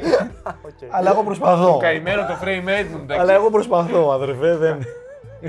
Απλά για να δεις ότι και ο Ναι, Kojima εντάξει. από κάπου ξεκίνησε, μοίραζε φυλάδια Και για το ποιος δεν παιχνίδι ξεκίνησε, του. τι ξεκίνησε ω ως αυτό που Ναι. είναι, ρε, εσύ, εννοείται. Όλοι Για να αυτοί... φτάσει εκεί πέρα προηγήθηκαν κάποια πράγματα. Εντάξει, αυτά τα ντοκιμαντέρ πολλές φορές που έχουμε δει έχουν δείξει το, το, το ε, παρασκήνιο, ας πούμε, τι κρύβει σε όλες αυτές τις μεγάλες κυκλοφορίες και πώς από μια πολύ απλή ιδέα, μια, από ένα πείραμα, ας πούμε, εξελίσσεται σε κάτι Εγώ το μόνο φαινόμενο. που ας θέλω είναι πούμε. κάποια στιγμή να βγει ένα ντοκιμαντέρ τι έγινε πραγματικά τότε με την Konami. Γιατί ακόμα πραγματικά, πραγματικά δεν ξέρουμε. Θέλεις ίντριγκα, έτσι. Θέλεις λίγο Θέλω να φάει, δω. ρε, Ρε, ξέρεις το τι φάει, έλεγα. ρε. κίτρινο του- Ξέρεις τι του- έλεγαν. της Έλεγαν ότι βιομηχανίας, τον το είχαν θέλει. κλεισμένο σε ένα δωμάτιο και ότι δεν μπορούσε να μιλήσει με την υπόλοιπη ομάδα του. Και ότι μιλούσε, έστελνε μο- μέσω γραμματέα, ξέρω εγώ, σημειώσεις για το παιχνίδι και τέτοια. Τέλεια. Δηλαδή, Εγώ, Στέλια. εγώ πιστεύω ότι αυτές είναι μπούφες. Και εγώ μου Μπαρούφες, φαίνεται λίγο τραβηγμένο. συγγνώμη. Τώρα τι να πω. Ε, Δεν ξέρω, τι να σου πω. δηλαδή τώρα θες να μου πεις ότι αυτό που είναι ο Kojima, που ήταν ήδη δεν τον άφηναν λέει να μιλήσει με την Ναι, ομάδα αυτό του. που κλεισμένος σε ήταν ένα δωμάτιο. ήδη πήρανε τον Kojima και του, του κάνανε bullying και Αφού κακοποίηση. υποτίθεται ότι τσακώθηκαν, Και του σφάχτηκαν. κάνανε. κακο- Άστος κάτι Δεν τον τσακώθηκαν, άφησαν να αλλά πάρει τα βραβεία, Ότι έγινε- τον κλείνανε μέσα και τέτοια. Τώρα, εάν ήταν εγκλωβισμένος με συμβόλαια σε, στην ελευθε, ως προς την ελευθερία του να κινηθεί και να επικοινωνήσει πράγματα, ναι, αλλά τώρα ότι τον είχαν κλειδωμένο σε δωμάτιο και τέτοια, ρε μαλάκα τραβηγμένα Δεν σου είναι. λέω κλειδωμένο, άσε. δεν τον άφηναν να μιλήσει και καλά με άλλους. Άλλο αυτό. Και το- περνούσαν όλα μέσα σου από λέω, μεσάζοντα. Ε, ότι ναι, μπορεί να έχει υπογράψει NDAs. Αυτό μπορούν να εννοούν. Και το θέμα ξέρεις ποιο είναι, ότι χρόνια έλεγε δεν θέλω να κάνω Metal Gear, δεν θέλω. Δηλαδή πιστεύω η Konami δεν τον άφηνε να κάνει πράγματα. Εντάξει, τώρα Τον αυτό είχε δεν μπορείς να δεμένα το τα ξέρεις. χέρια. Αυτό Δεν λέω ότι τον μπορείς να το μαστίγωναν κιόλας, Σάικη, εντάξει. Ναι, εντάξει, αυτό δεν μπορείς όμως να το Έχεις δει την ξέρεις. πλάτη του; Δεν ξέρεις. Είναι ρηχείο που φοράει πάντα μπλούζα. Και δεν έχει βγει γυμνό Τον να έχετε δει ποτέ παρουσιάσει Metal γυμνό. Gear. Ε, Παραλία, έχει πάει, δεν πάει; είδατε. Ε, ενώ μήπως τα σημάδια του Σαμ στο, στο, στο Death Stranding υπονοούν Είναι τα πραγμα- είναι κάτι. του Μήπως είναι, πραγματικού οι- Kojima. τα χέρια μήπως είναι αληθινές Σφαλιάρες. Σαλιάρες, ξυλιές από Από την την Konami. Konami. Για, ε, ε, Και ξεκινάει η θεωρία συνωμοσίας από το frame rate, ρε. αυτό υπονοούν οι, τα κακοποίηση πάντων. στο σώμα τους. Λοιπόν, State of Play είχε και το Deathloop ουσιαστικά. Ναι, ναι. Το οποίο παιδιά είναι λίγο αστείο γιατί άμα δείτε και η Microsoft. Ε, Η Microsoft έγραψε. Εξαιρετική παρουσίαση λέει για το. για το παιχνίδι μα. Μαλάκα, ε, το έλειπα, το έλειπα με το θέμη έξω στο μπαλκόνι. Και λέω δηλαδή τώρα, είδαμε στο, στο State of Play, Η βασική ατραξιόν. πρόσεχε περίπτωση, στο, στρε- στο State of Play της, ε, Sony. της Sony, του PlayStation, παιχνίδι εταιρείας Ναι. που ανήκει πλέον αποκλειστικά στη Microsoft. ναι, ναι, ναι. Και ουσιαστικά σου λέει. Και «Α, είναι αποκλειστικό και είναι καλύτερη only on διαφήμιση. PS και βγαίνει τώρα η ίδια Για ένα η χρόνο, arcade. έτσι. Ναι, έστω. Ναι. Ναι, Ναι, ναι. έστω. Αλλά. Ένα χρόνο είναι ένα χρόνο. Ε, only on PS5. Ναι, ναι. Ουσιαστικά σου λένε. Θα μας τρελάνετε Κοίτα τελώς. Κοίτα τι στούντιο έχουμε. Άμα σ' άρεσε το Deathloop, ε, τα Μαλάκα θα υπόλοιπα μας είναι σε εμάς. τρελάνετε εντελώς, τι Ναι, ζούμε, ναι, τι, ναι. τι σουρεάλ σκηνικά είναι αυτά. Και εντωμεταξύ θα έχει και το 2022 αποκλειστικό η Microsoft στο PlayStation γιατί καθυστέρησε τον Ghostwire Tokyo του Ναι, Shinji και αυτό, Mikami. Ναι. Και κάτι άλλο καθυστέρησε. Το. Sifu. Sifu, ναι, μπράβο. Πήγε και αυτό για αρχές του 22. Γενικά, δηλαδή το 22 αρχίζει και γίνεται. Το 22, αν βγουν όλα αυτά. Στα ε, ίδια λέγαμε για το 21. κοίταξε. Σκάστε, σκάστε. Πιστεύω ότι θα βγουν το 22 αυτά που νομίζαμε για το 21. Αυτά που λένε 22 τώρα δεν ξέρω αν θα Ε, βγουν ναι. όντως το 22. Αυτό είναι το θέμα. Τέλος πάντων, ε, να σχολιάσω κάτι για το State of Play, το ότι πρακτικά η Sony εί- είπε εξ αρχής μην περιμένετε νέα για το νέο PSVR και νέα για το νέο God of War και το Horizon Forbidden West. Αλλά λέει θα υπάρξουν ενημερώσεις μέσα στο καλοκαίρι. Ναι. Τι υποθέτω εγώ τώρα, ότι και για να ανακοινώνει και τον Ghost of Tsushima μόνο του, τον Director's Cut, μάλλον έχει σπάσει και θα κάνει πολλαπλά events μικρά μέσα στο καλοκαίρι. Ναι, θα κάνει, το ξέρω ήδη. Insider. Οκ. Θα κάνει. Οκ. Πριν την Gamescom δηλαδή, έτσι. Ναι, δεν θα κάνει δηλαδή ένα Πιθανότατα. μεγάλο τύπο. Εγώ E3. ξέρω καλοκαίρι. Τώρα ότι θα κάνει σίγουρα ένα ακόμα μικρό τέτοιο στυλ θα κάνει. Μάλιστα, οκ. Ε, τώρα στα κοντά είναι και της EA, έτσι δεν είναι. Κάτι... Είναι το EA Play, ναι. Ναι. Στο οποίο θα δούμε Μια ωραία horror πινελιά. Σωστό, το Dead Space εννοείς. και έτσι, ο Insider εδώ ο άλλος. Ε, Επίσης είχαμε και ανακοίνωση του Company of Heroes 3. Ε, Company of πολύ Heroes 3, ευχάριστη ναι, από τη ανακοίνωση. Ναι. Πολύ καλά παιχνίδια. Επικά RTS. παιχνίδια. Η οποία η- το φτιάχνει το στούντιο η Relic, Η Relic. που φτιάχνει και το Age of Empires 4. Εντάξει, στα strategy είναι ιστορική Δεν ομάδα. υπάρχουν, δεν υπάρχουν. Τα, Οπότε τα πρακτικά θα Company of Heroes κυκλοφορήσει είναι φέτος το Age. σπουδαία παιχνίδια, Ναι. τεράστια παιχνίδια, γιγαντιές κυκλοφορίες και το περιμένουμε πώς και πώς. Γενικά τα strategy δεν έχουν στο, στο PC είναι αθάνατα, ρε φίλε. Εντάξει. Δηλαδή Έχουν τώρα το κοινό τους, κοίτα. έχουν το κοινό τους. σταθερό, Δηλαδή κοινό και τα φανατικό. Total War, η Se- η Sega γενικά δίνει πολύ, πολύ πόνο στα strategy. Ναι, εντάξει. Ε, και τελευταίο που θέλω να σχολιάσουμε λοιπόν, αν θέλετε να πείτε καταρχάς πώς σας φάνηκε το Deathloop. Εμένα δεν με ξετρελαίνει. Το είπα και σε σένα. Το ξέρω, ναι, δεν το με έχει συζητούσαμε πείσει μαζί. ακόμα το παιχνίδι αυτό. Καταρχάς έχει λίγο μπερδεμένη δομή. Είναι λίγο ανάλαφρο το στυλ του. Το στυλ του είναι λίγο μπερδεμένο. Σε το αυτό, εικαστικό το μόνο του... που έχω να προσθέσω είναι ότι και εμένα δεν μου αρέσει που μιλάει τόσο πολύ ο πρωταγωνιστής συνέχεια. Δεν ξέρω αν το παρατηρήσατε αυτό. Δεν το πρόσεχα. Αυτό είναι η μάστιγα όλων των καινούριων παιχνιδιών. ρε Δεν παιδιά, μ' αρέσει μπορώ. αυτό. Όλων των πράγμα. παιχνιδιών που θέλουν να, να είναι στυλιζαρισμένα. Είναι, δεν έχει Δηλαδή, σημασία. συνέχεια Κοίταξε, σχολιάζει Το κάτι Horizon που δεν το είναι στυλιζαρισμένο, αλλά δεν, δεν σταματούσε να μιλάει Aloy, ας πούμε. Αυτός μιλάει με κάποιον σαν να μιλάει με κάποιον στον ασύρματο νομίζω. Ναι, οκ. Μπορεί. Και συνέχεια σχολιάζει. Δεν με έχει πείσει Αυτό μπορεί να ούτε. κουράσει όντως. Ε, Εικαστικά δεν μου αρέσει το παιχνίδι. Είναι λίγο μπερδεμένο. Είναι λίγο σκοτεινό, αλλά με, όχι με την έννοια που θέλω εγώ σκοτεινό. Ε, αυτή η υπερβολή σε gadgets ε, και γι' αυτό γκρίνιαξα και για το Hitman. Αυτή η υπερβολική βοήθεια από εργαλεία, από επιλογές Ναι. ε, λίγο με, Σε με μπουκώνει, προβληματίζει, ας με πούμε, ναι. μπουκώνει ας πούμε. Θέλω κάτι πιο, πιο συμμαζεμένο. Δηλαδή, ε, είδα, εντάξει, προφανώς διαφήμιζαν και μέσα σε αυτό το βίντεο και το τι Ήταν μπορεί να κάνει ο προχωρημένο παίκτης στάδιο παιχνιδιού, σε ναι. προχωρημένο στάδιο κτλ. Αλλά pose, gadget, ε, pose, gadget, gadget, ε, άλμα εκεί, zoom, zoom. Δεν είχε gameplay πρακτικά, έδειχνε μόνο αλλαγή σε μενού και όπλα Ναι. και gadgets. Κατάλαβα Δηλαδή τι λες. χάθηκα, εντελώς χάθηκα. Τέλος Εμένα πάντων, μου θύμιζε έντονα Dishonored πάντως με το blink αυτό που Το έχει. Blink είναι ίδιο και τα είναι animation ίδιο, είναι ίδιο με εντάξει, το προφανώς, ρε κυκλάκι παιδιά, εκεί έχει που- assets από Dishonored. Δηλαδή μου άρεσε αυτό. Ένα πράγμα θα πω και αυτό είναι το μοναδικό που δεν με κάνει, με κάνει ας πούμε να, να κουφίζομαι ε, και να περιμένω το παιχνίδι. Ότι από πίσω κρύβεται η Arcane. δηλαδή για την ώρα αυτό που βλέπω δεν με εντυπωσιάζει. Δεν είναι κάτι που λέω αμάν φέρτο να παίξω τώρα. Μπορεί να κάνω λάθος και να παίξω μια παιχνιδάρα.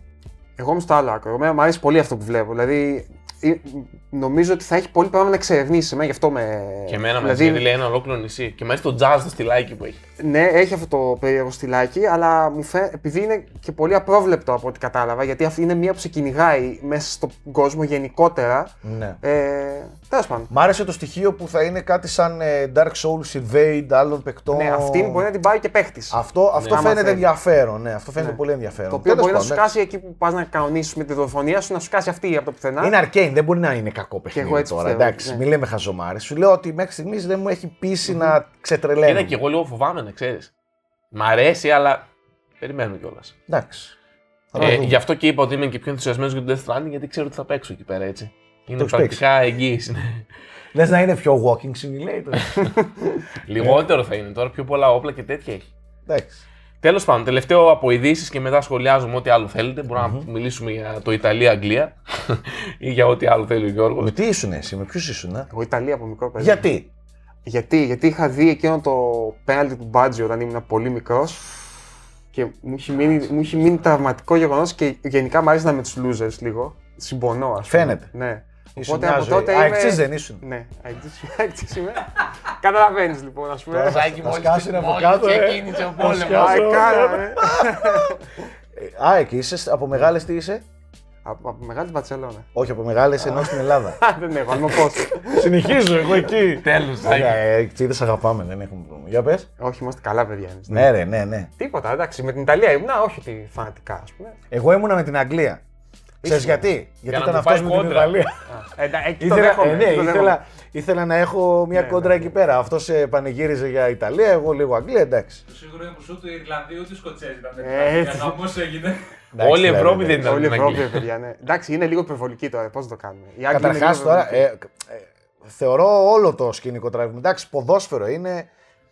Ναι. Παίκτες είναι, Ναι, οι ναι, άνθρωποι εντάξει, παίζουν, ναι, ναι. γουστάρουν. Δηλαδή δεν, δεν θεωρώ ότι είναι normal αυτή, τώρα αυτό το μίσος. Και, και εντάξει, Οκ, φωνάζανε ναι, It's coming home και τους τρολάρανε και τα λοιπά. Βέβαια είδα και κάποιους που είχαν και τα τατουάζ έτοιμα. Τατουάζ, winners. Ναι, Δεν ξέρω πώς θα τους σκεπάσουν από πάνω.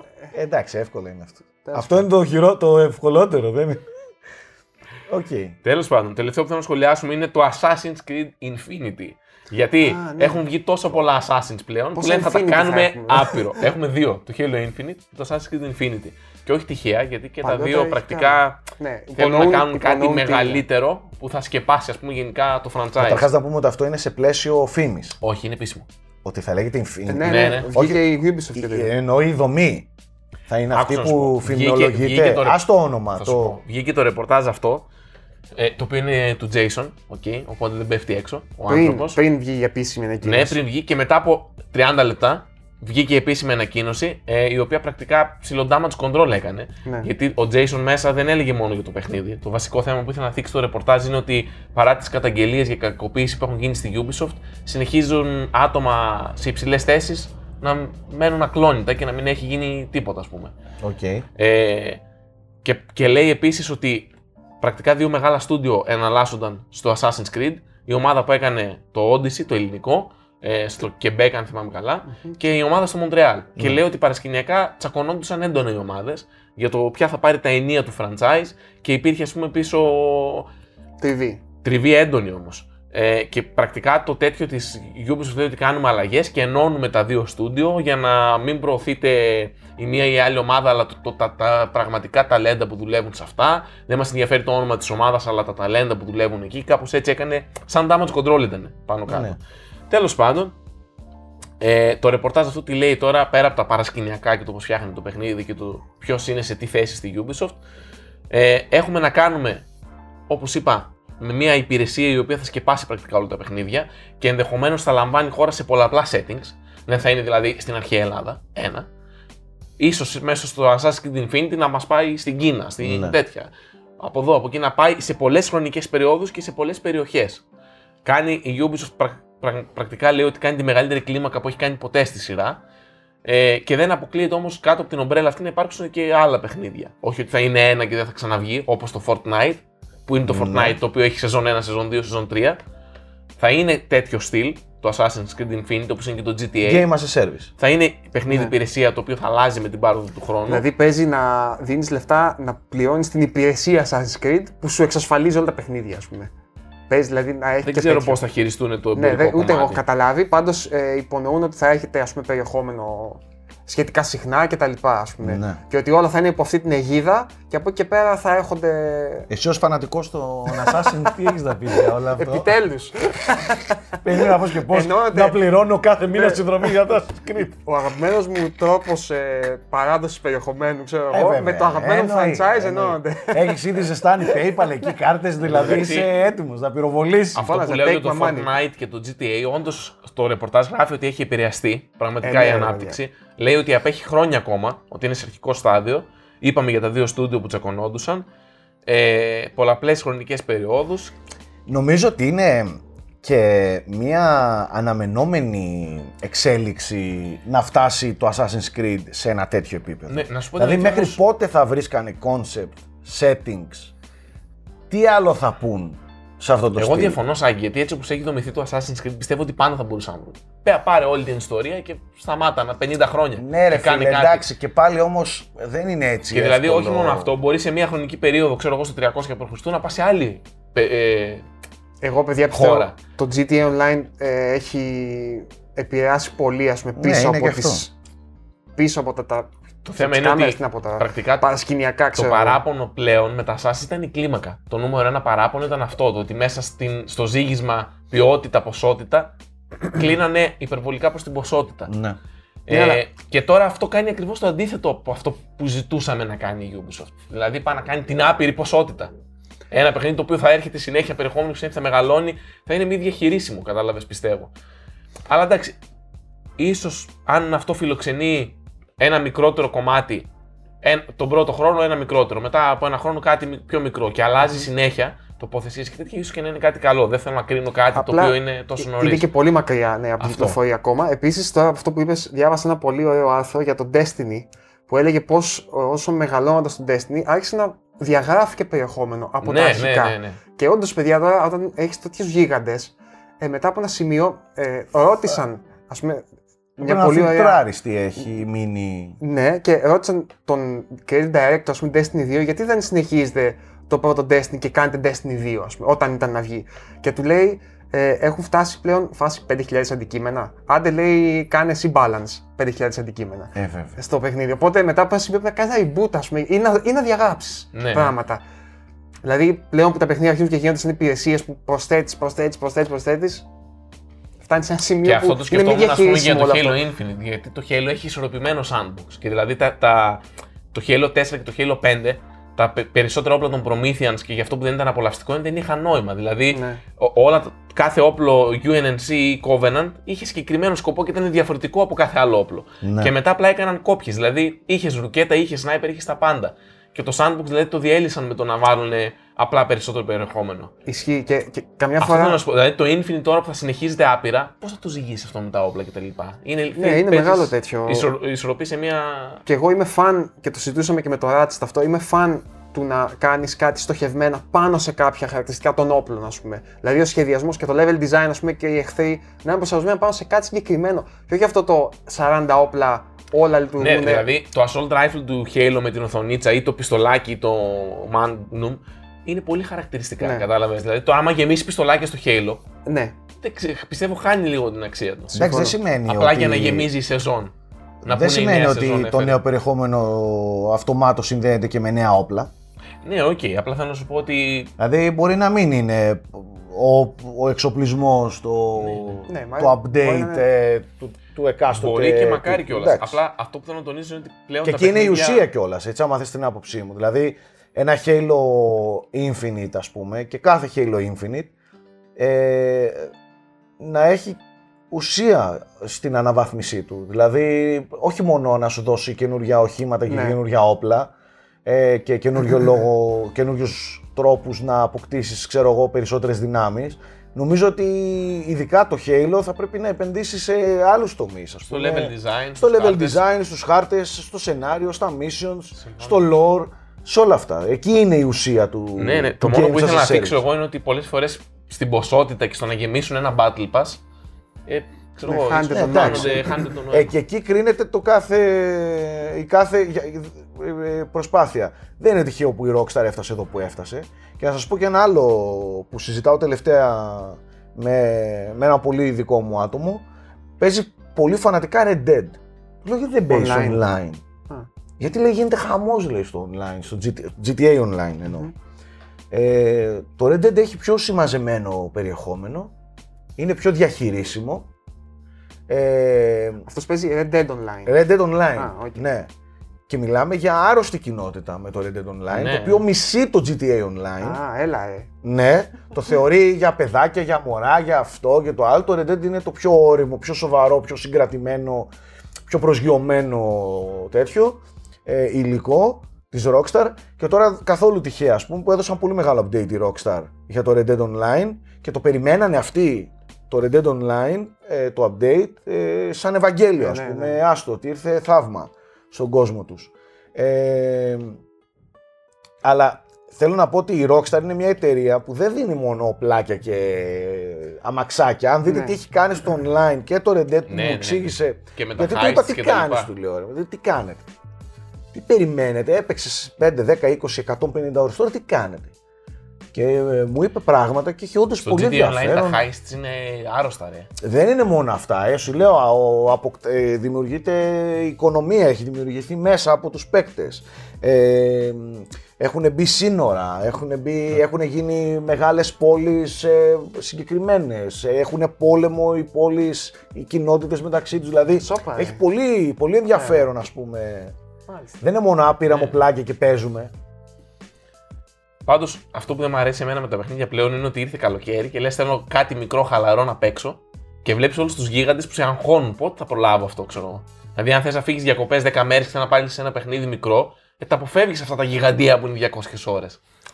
Εγώ εντάξει. τουλάχιστον δεν ξέρω για αν συμφωνείτε κι όλοι. Ε, αν βάλεις μέσα το παράγοντα κόστος, ε, νομίζω περισσότερος κόσμος θέλει πολλές ώρες με Καλά, ναι. λιγότερα λεφτά. Αλλά τώρα για μας συγκεκριμένα εδώ, εντάξει και εγώ η αλήθεια είναι πολύ πολύ μεγάλα παιχνίδια τα οποία δεν είναι και ξέρεις παιχνίδια που περιμένω σαν άρρωστος, τα αποφεύγω πλέον. Ναι, ή ψάχνεις να βρεις, ειδικά ένας που τα παίζει όλα, ρε παιδί μου, ψάχνεις να βρεις Ε, μια αυτό. εμπειρία 6-7 ώρες με τα κι άλλα. 6-7. Αν δεν κοιτάς τα indie, έτσι. Αν δεν κοιτάς τα indie. 6-7 6-7 ώρες πλέον για, με 79 ευρώ Δεν υπάρχει, όχι. ε, δεν είναι υπάρχει. εξαφανισμένη κατηγορία. Είναι εξαφανισμένη. Σε αυτές τις τιμές, εντάξει, έχει Σε αυτές από τις τιμές, indies, αλλά ναι, έχει, έχει. πολύ πράγμα να δεις. Έλεγες προχθές για το Plague Tale και. Ναι, το Plague Tale είναι ένα 12, 12 πολύ τίμιο, ας πούμε. Φυσικά. Ε, και έχει βγαίνουν δύο πολύ ωραία παιχνιδάκια τον Ιούλιο τώρα. Είναι το ένα το Death Store, το οποίο το είδαμε στην E3, βγαίνει τώρα 20 κάτι Ιουλίου. Το άλλο είναι το Last Stop, και αυτό το είχαμε δει πρόσφατα. Το Death Door νομίζω βγαίνει και Game Pass Day One. Δεν είμαι σίγουρο. Α, δεν Σίγουρα για Xbox και για Xbox πω και για PC. Δεν είμαι σίγουρος αν είναι Game Pass. Το οποίο φαίνεται πάρα πολύ ωραίο.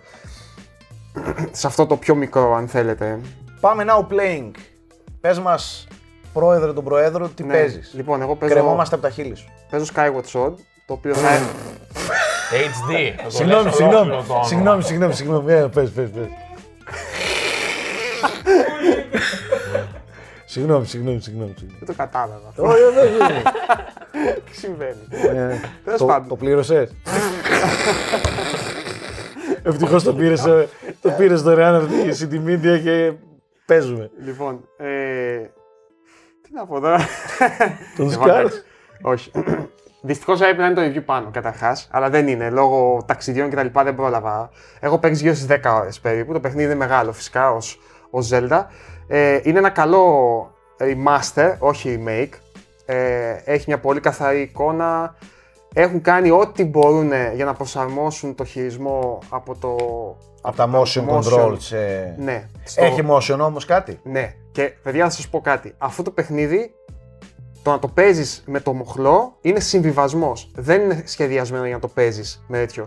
Αυτό το παιχνίδι είναι ό,τι πιο πολύπλοκο κατάφερε η Nintendo να φτιάξει με τα motion controls την εποχή του Wii. Και... Ισχύει, ήταν και- πολύ μπροστά. Ναι, και αυτό φαίνεται γιατί ουσιαστικά ο σχεδιασμός του πολλές φορές περιορίζεται στο πώς θα αξιοποιήσω το, τα, τα motion controls. Ναι. Και φαίνεται σε άλλους τομείς δηλαδή ότι στερεί από αυτό το λόγο. Μάλλον τους πήρε πολύ καιρό. Έβγαλαν Motion Plus, αν θυμάσαι τότε, μόνο και μόνο για αυτό το παιχνίδι για να δώσουν παραπάνω λεπτομέρεια. Τέλος Ναι, πάντων. αυτό ήτανε. Ναι. Ισχύει. Ε, το, αυτό που Το έβαζε motion από κάτω. plus, ναι, μαλάκα, ναι. Τι είπες τώρα. Τέλος πάντων, το παιχνίδι δεν έχει πολλούς φανατικούς οπαδούς στη σειρά. Εγώ δεν θα λέγω ότι είμαι φανατικός, αλλά είμαι από αυτούς που δεν το θεωρώ απέσιο ή δεν το Δεν θεωρώ, είναι, ας σε πούμε. καμία περίπτωση. Ναι, ένα παιχνίδι που είναι κακό. Ε, ε, είναι πολύ άνισο, έχει πολλά σημεία που παραλαμβάνεται και μπορεί να καταντήσει λίγο εκνευριστικό, αλλά κατά τα άλλα ε, θεωρώ ότι είναι και ένα παιχνίδι που έχει κάποιες πολύ μεγάλες κορυφές. Έχει πολύ ωραία dungeon, ας πούμε. Έχει σχετικά σφιχτό σενάριο, ας πούμε. Το οποίο για τους fans της σειράς μετράει, γιατί μετράει πολύ στο lore, μιας και είναι το πρώτο στην ιστορία, ας πούμε, το, το timeline των Zelda. Από το Breath of the Wild έχει πενταπλάσιο lore. Σίγουρα, ας πούμε, ε, δεν το συζητάμε. Επίσης, πάρα πάρα πολύ θετικό.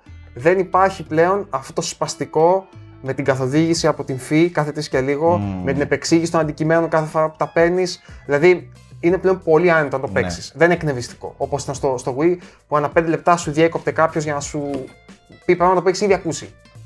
Ναι, οκ. Ε, αν δεν το έχετε παίξει λοιπόν, είναι μια πολύ τίμια πρόταση, ε, σαν Zelda fan, ας πούμε, αν σας αρέσει αυτό το στυλ, ε, η οποία μάλιστα, Τίμια μέχρι να πάει να την πληρώσεις. Γιατί όταν αρχίζει να την πληρώνεις δεν είναι τίμια. Αν έχεις παίξει το, το Wii, Θα μου πεις ναι, σαν νέα, δεν, νέα κυκλοφορία. δεν θα το έπαιρνα ναι, εγώ. ναι, εντάξει. δηλαδή, εγώ αν ήμουν σαν Γιώργος και δεν μου το έδινες για review, ξέρω εγώ, δεν θα το έπαιρνα.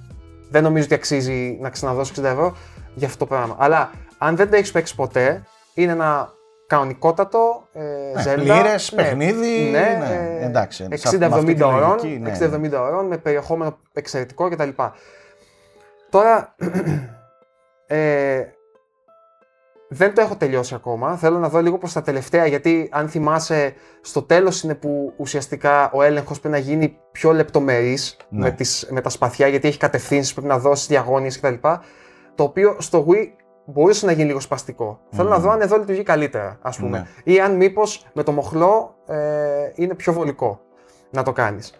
Οπότε, εγώ αυτό που προτείνω είναι ότι αν δεν έχετε παίξει Skyward Sword, αξίζει γιατί είναι και μια ματιά στο πώς η συνταγή αυτή έφτασε σε ένα τέλμα ουσιαστικά. Mm. Με το, Sky- δηλαδή, το, βλέπαμε ότι με, στο Skyward Sword η σειρά ήθελε ένα reboot. Το ήθελε δηλαδή. Είχε, δηλαδή είχε αρχίσει να κουράζει λίγο η φόρμα της. Και το, το Skyward Sword είναι πολύ φορμαλιστικό. Δηλαδή δεν έχει καν μέρα νύχτα. Δεν έχει αυτό το ελεύθερο που είχε ας πούμε το Ocarina of Time ή το Majora's Mask. Ναι, ναι. Είναι άμα ανέβεις πάνω, δηλαδή είναι τελείως βάση πρόοδου η εξέλιξη του παιχνιδιού. Βάση πρόοδου στο τέτοιο. Ε, Οκ. Πάντως, για να, για να πω κι εγώ πέντε πράγματα για το Skyward Sword, πρώτα απ' όλα σε τρόλαρα για την επανακυκλοφορία των Ναι. 60 ευρώ. Δεν σε τρόλαρα γιατί παίζεις παιχνίδι μάπα. ε, το Skyward Sword δεν είναι το καλύτερο Zelda, όπως είπες και Δεν εσύ. το Συμφωνώ συζητάμε. απόλυτα. Δεν είναι σε καμία περίπτωση μέτριο ή κακό παιχνίδι. Είναι ένα πολύ καλό παιχνίδι. Ε, ένα ε, τίμιο Zelda όπως το έθεσες. Θεωρώ ότι έχει από τα καλύτερα φινάλε σε- στη σειρά. Ε. Δηλαδή το τελευταίο τρίωρο του παιχνιδιού είναι, είναι εξαιρετικό. Έχει το, κα- από τα καλύτερα Συνοριακά bosses, ίδιος, Ναι. ε, final bosses. Ε, δεν έχει καθόλου ωραία bosses πριν. Ε, Ο σχεδιασμός τους ήταν ε, κουλός. Ε, κάποια fights, boss fights, και εκείνα μου φαίνονται... Εγώ, ξέρεις τι, Ήταν ενοχελικά ρε παιδί μου. Οκ, δεν- Κυλούσε ενοχελικά. το δεν τα έχω πράγμα. ξαναδεί όλα τα boss fights. Ξέρεις που φαίνεται καθαρά ότι δεν είχαν χρόνο. Έχει, ας πούμε, πριν από κάθε dungeon μια περιοχή όπου για να μπεις πρέπει να συλλέξεις κάποια πραγματάκια. Και είναι Ναι. κάθε φορά το ίδιο. Αυτό. Δηλαδή, φαίνεται ότι προσπαθούσαν να γεμίσουν περιεχόμενο εν- γιατί κάπως έπρεπε να γεμίσει αυτό. το Ήταν, ήταν, είχε, είχε αδύναμα σημεία. Ναι, ήταν ας ένα πούμε- Zelda με αδύναμα σημεία. Ναι, κακά τα υ- ψέματα. υπάρχουν μόνο τέσσερις περιοχές, τι οποίες επιστρέφεις από Ξανά, δύο φορές. από δύο φορές, με backtracking. Ναι, Ναι, Ε, δηλαδή- έχει, Ναι. έχει, έχει αδύναμα σημεία. Ξεκάθαρα. Περισσότερα από ό,τι συνήθως έχουν τα Zelda, τα ναι. βασικά Αυτό λέω. Zelda. Με αυτή τη λογικη ε, κάνουμε την όποια κριτική πάνω στο, στο Skyward Sword. Ε, φυσικά η κριτική που πρέπει να γίνει και πρέπει να γίνεται όχι μόνο στο Zelda και σε όλους είναι αυτή που η, η, η τιμολογιακή πολιτική της που θέλει επανακυκλοφορία ίδιου παιχνιδιού στα 60 ευρώ Και χαρακτηριστικά κλειδωμένα με αμύμπο και ναι, τέτοια και πράγματα. κάτι τέτοια πράγματα ας πούμε, που είναι αστεία. Το παιχνίδι αυτό θα ήταν μια πάρα πολύ καλή τίμια πρόταση, όπως λες εσύ, στα 29,99. Το οποίο παιδιά συμβαίνει και το εξής παράδοξο. Δεν ξέρω αν θυμάσαι το art style που είχε. Το οποίο Ε, επειδή ήταν, θυμάμαι. το Wii ήταν αρκετά αδύναμο μηχάνημα. Ε, πάνω σε αυτήν την αδυναμία είχαν σχεδιάσει ας πούμε ένα, τι- ένα art style, ας το πω έτσι, το οποίο σ- όταν έβλεπες στο βάθος του, τα χρώματα θόλωναν κάπως και ενωνόντουσαν και γινόταν κάτι σαν ένα ιμπεσιονιστικό πράγμα. ναι, ναι, ας ναι, πούμε. κατάλαβα, κατάλαβα. τι Τώρα λες. που έχει καθαρίσει η εικόνα, έχει χάσει λίγο αυτή την ταυτότητα. Έχει γεράσει αρκετά. Ναι, και ε, ε, μπορεί να φαίνομαι λίγο boomer τώρα, αλλά το θυμόμουν πιο χαρακτηριστικό. Τώρα φαίνεται λίγο generic το Mm. χωρίς αυτό το στοιχείο. Μπορεί να μην φταίει αυτό. Μπορεί να φταίει Ναι. και το ότι πέρασαν κι άλλα τόσα. Μπορεί πέρασε ένα και- Breath of the Wild από μπροστά. Μπορεί να σου. με εξαπατά και η μνήμη μου, γιατί δεν έχω δει η αλήθεια είναι πρόσφατα εικόνες από την έκδοση εκείνη. Mm. Γιατί μόνο εκ μνήμης τώρα σας λέω ότι Ναι, ναι, θυμάμαι. ναι, ναι. Και επίσης δεν έχω πάει ακόμα στις περιοχές τις πολύ όμορφες, όπως είναι ας πούμε η έρημος που μετατρέπεται σε. Να μην δώσω spoiler, τέλος πάντων, που είναι Ναι, από τι πιο ναι, ωραίες ναι, ναι, περιοχές ναι. σε οποιοδήποτε Zelda ever, ας πούμε. Τέλος πάντων, Ε, Πριν είπες κάτι πολύ σωστό. Το παιχνίδι έχει μερικά πίξ όμορφα. ναι. ναι. Δηλαδή σε μερικά σημεία κάνει πολύ ωραία πράγματα για Zelda. Μμμ. Ε, και υπάρχουν όμως και πολλά σημεία Ναι, που έχει που το είναι- ακριβώς αντίθετο. Ναι, ναι, ναι. Κατάλαβες. Γι' αυτό δημιουργείται μια, μια εικόνα για το παιχνίδι, ξέρεις, λίγο... Άνηση, ναι. Λίγο, ναι. Και ισχύει, ισχύει. Ε, εντάξει, είναι και σε μια σειρά η οποία καλός ή κακός μας έχει κακομάθει Ε, λίγο βέβαια, σε θέμα εντάξει. ποιότητας. Οπότε ξέρεις, περιμένεις μόνο το απόλυτα ας πούμε καλό, να σου το πω έτσι. Ποιο είναι το χειρότερο Zelda, Γιώργο; Θα σε στεναχωρήσω εδώ. Α, εννοείς από ποια τώρα. Και φορητά. Ε, από τα main, Από τα main τα σε home consoles, ας πούμε. σε έτσι. home consoles. Ναι. Μην μπει στο Twilight Princess, θα χα- χαντακωθεί. Χαρακίνη. Ω, Θεό. Μα το του ρίξω Twilight κουτουλιά, Είπες μαζέψτε το τον. χειρότερο Τώρα τον είναι έχω, το τον έχω Twilight κοντά Princess, τώρα. Το χειρότερο από όλα. Ναι. Οκ. Έτσι πιστεύω εγώ. Δηλαδή, ποιο να βάλεις; Αυτό και το Skyward Sword παίζεται. Ε, χειρότερο από το Skyward Sword. Θα σου πω τώρα. Να, Να, θέλετε- Κωστάκη, θες νομίζω να το σε έβρισε. συζητήσουμε όντως; Θα μαλώσω Έχω τώρα. επιχείρημα, άμα θέλεις. Δέχομαι ότι μπορεί να είναι πιο καλό παιχνίδι αν το πάεις έτσι ψυχρά αντικειμενικά, το Twilight Princess. Αλλά δεν είχε, δεν είχε προσωπικότητα για μένα το Twilight Princess. Δηλαδή, Και είχε το Skyward Sword. Ναι, για μένα είχε. για- Και θα σου πω, έχει μόνο και μόνο τα Του motion χάλασε controls. το απόγευμα. Θα Κράτα με, έπρεπε κράτα μόνο με τα και- χέρια. Κράτα. Μόνο και μόνο γι' αυτό Κράτα με, θα κράτα με. έπρεπε. Καλά, ρε, μα, Είναι που και χαζός γούστα είσαι. αυτά, αλλά εγώ δεν είμαι fan του Twilight Princess. Θεωρώ ότι προσπάθησε να επαναλάβει ό,τι έκανε το Μιλάμε Ocarina. με τρελό hardcore fanboy το Ocarina of Time. Οπότε εντάξει, δεν ξέρω αν αξίζει να κάνει συζήτηση. Θα σου πω, κοίταξε, επειδή έχω ζήσει τότε ως πιτσιρικάς με πολύ μεγάλη ένταση ας πούμε, τη σειρά Zelda τότε. Γιατί το Ocarina ήταν κάτι μαγικό ας πούμε, για μας. Εντάξει, δεν διαφωνώ. Ναι, θα σου πω. Όταν ανακοινώθηκε το Wind Waker, όλοι οι fans ε, έπεσαν να τους φάνε. Ω που είναι το, τώρα Το- που είχες να, μια το δυνατή αληθινό, κονσόλα, ας ναι, πούμε. ναι, έτσι που είναι το παλιά. ρεαλιστικό μου όριμο Zelda που θέλαμε κτλ. κτλ. Είχα δει ένα επικό βίντεο που σχολίαζε τα comments από τότε. Ναι. Πώς γέρασαν Δεν- άσχημα. Δεν μπορείς να φανταστείς τι κράξιμο είχε φάει, έτσι. Ε, και νομίζω ότι το Twilight Princess ήταν η απόπειρα της Nintendo να γίνει redeem, ας πούμε, από όλο αυτό το συναίσθημα τότε. Που εν τέλει μετά από χρόνια το Wind Waker θ- έχει μείνει πολύ καλύτερα, ας πούμε, Δεν το συζητάμε. σαν ναι. legacy, ξέρω εγώ, στη σειρά από ότι το Twilight Princess. Ωραία, βάλε μου μια σειρά τα Zelda. Εντελώς προσωπική. Εντελώς προσωπική. Ε, Προσωπικά μιλάμε, δεν μιλάμε τώρα τι και πώς. Οκ. Αντίστροφο όμως, από το χειρότερο προ το καλύτερο. Από το χειρότερο, ε, το είπα. Όχι, όχι, από τα πες μου τα Μόνο για τρία-τέσσερα main, πρώτα. έτσι, ρε, μόνο ναι, για ναι. main. Ε, Majora's Mask νούμερο 1. Μαζόρας Μάσκο τύπου. Ναι, εγώ Τον είμαι είδες. Majora's Mask. Είναι κουλτουριάρη. Είναι σαν να λέμε ποιο είναι το καλύτερο Halo, το ODST. Κατάλαβες; Για να σου μιλάω στη Ναι, γλώσσα ναι, σου, ναι. κατάλαβες. Ναι. Θέλει λίγο μαυρίλα. Ε, ναι, ναι, Εντάξει, όχι. δύο Ocarina, ρε παιδί μου, τρία Breath of the Wild, τέσσερα Wind Waker, ε, μετά πέντε. Θες να σε κουφάνω εγώ; Για πες, εσύ έχεις τελείω εντελώς άλλο τέτοιο. Ναι. Εγώ έχω παίξει τρία, οπότε έχω top 3. και τα τρία μέσα. Και, και τι έχεις παίξει Θέμη. ε, Breath of the Wild, Wind Waker και το Twilight Princess. Λοιπόν, αγαπημένο, επειδή είναι πολύ κοντά στα δικά μου γούστα και επειδή σκοτίνιασε πρώτη φορά τόσο πολύ σαν Zelda με τη Midna και τα λοιπά, είναι το Twilight Princess. Είπες το, το αγαπημένο του είναι το χειρότερο, ρε. Κρακ! Άκου, άκου. Στην καρδιά. Περίμενε λίγο, ρε. Ε, Θεωρείς ότι είναι πιο σκοτεινό από το Majora's Mask, ας πούμε; Όχι. Α. Εντάξει, απλά το Οκ. Majora's Mask δεν το έχω τόσο πρόσφατο. Οκ, Στο οκ. κεφάλι Α, μου. ε, εντάξει. Να ξέρεις ότι είναι από τα παιχνίδια που έχουν γεράσει απίθανα. Το ξέρω, το ξέρω. Απίθανα. Το ξέρω. Τέλος πάντων. Δεν το έχω τόσο πρόσφατο στο κεφάλι μου, Οκ. το Majora's Mask. Ε, το Twilight Princess θα το βάζα, Ας πούμε νούμερο ένα, οκ. ας πούμε, νούμερο ένα. Ε, Majora's Mask και εγώ δεύτερο. Μμμ. Wind Waker Οκ. και μετά θα βάζα το Ocarina εγώ. Εντάξει. Το Πιστεύω... Wind Waker το λατρεύω. Ναι. Το Το- λατρεύω. Δηλαδή, Για θέλετε να κάνουμε ένα ξέρει, βίντεο. θέλει εσύ αυτό. ήσουν μικρό, θα Ναι. σου πω λίγο κάτι. Όταν είχε όντως ανακοινωθεί και δείξανε το Wind Waker μετά το Ocarina of Time. Ε, Μετά το Majora's Mask, ναι. ναι, ε, μετά τα Nintendo 64 Ναι, τρελό δηλαδή. κράξιμο.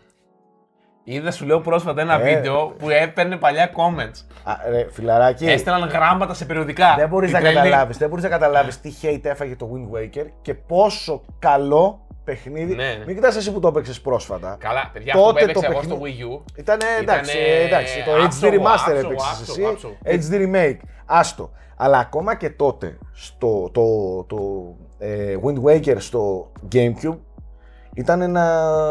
Το έχω πει εγώ, παιδιά, είναι το Δηλαδή- απόλυτο καλοκαιρινό παιχνίδι και είναι τόσο Δεν καθαρό. υπάρχει στο Wii U. καλοκαιρινό. Επίσης, Θέμη, τότε δεν ήταν πολύ διαδεδομένο το cel shaded.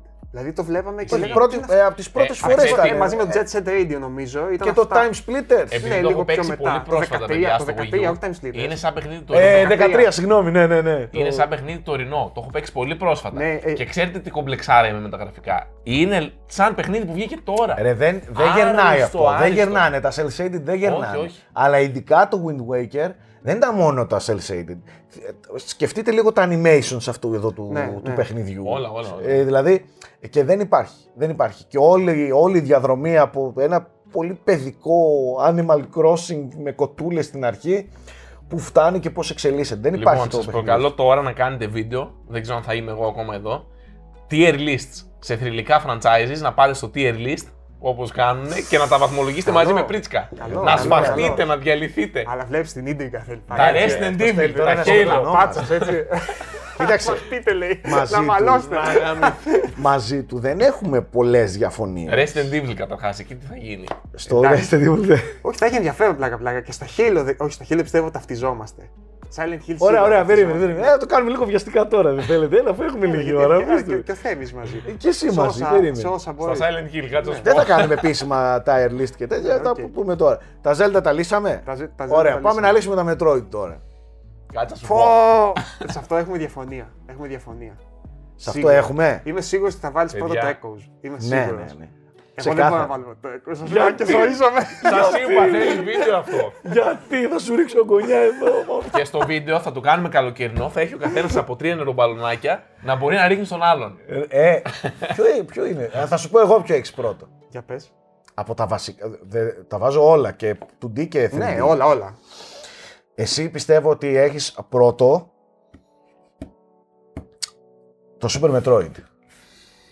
Ή το Metroid Prime. Ναι, Το Ε, πρώτο. δε- δεν μπορώ να αποφασίσω πια από αυτά τα δύο. Πιστεύω ότι και τα δύο ήταν πολύ καθοριστικά, ας πούμε. Για να είμαστε όμως και σωστοί, όλα απέχουν μεταξύ τους μία τρίχα για εμένα. Εκτός του 3, του Ναι, Corruption. και, και για μένα το 3 δεν μου έχει ναι, μείνει. ναι, ναι, τόσο. όχι, δεν μου όχι, έχει όχι. μείνει. όχι. Το 3 ήταν απλά λίγο ακόμα Metroid Prime. Ναι. Ε, Metroid Prime 1-2 συμφωνώ. Ναι, όποιο και συμφωνώ, να βάλεις. συμφωνώ, συμφωνώ, συμφωνώ. Μετά συμφωνώ Super Metroid.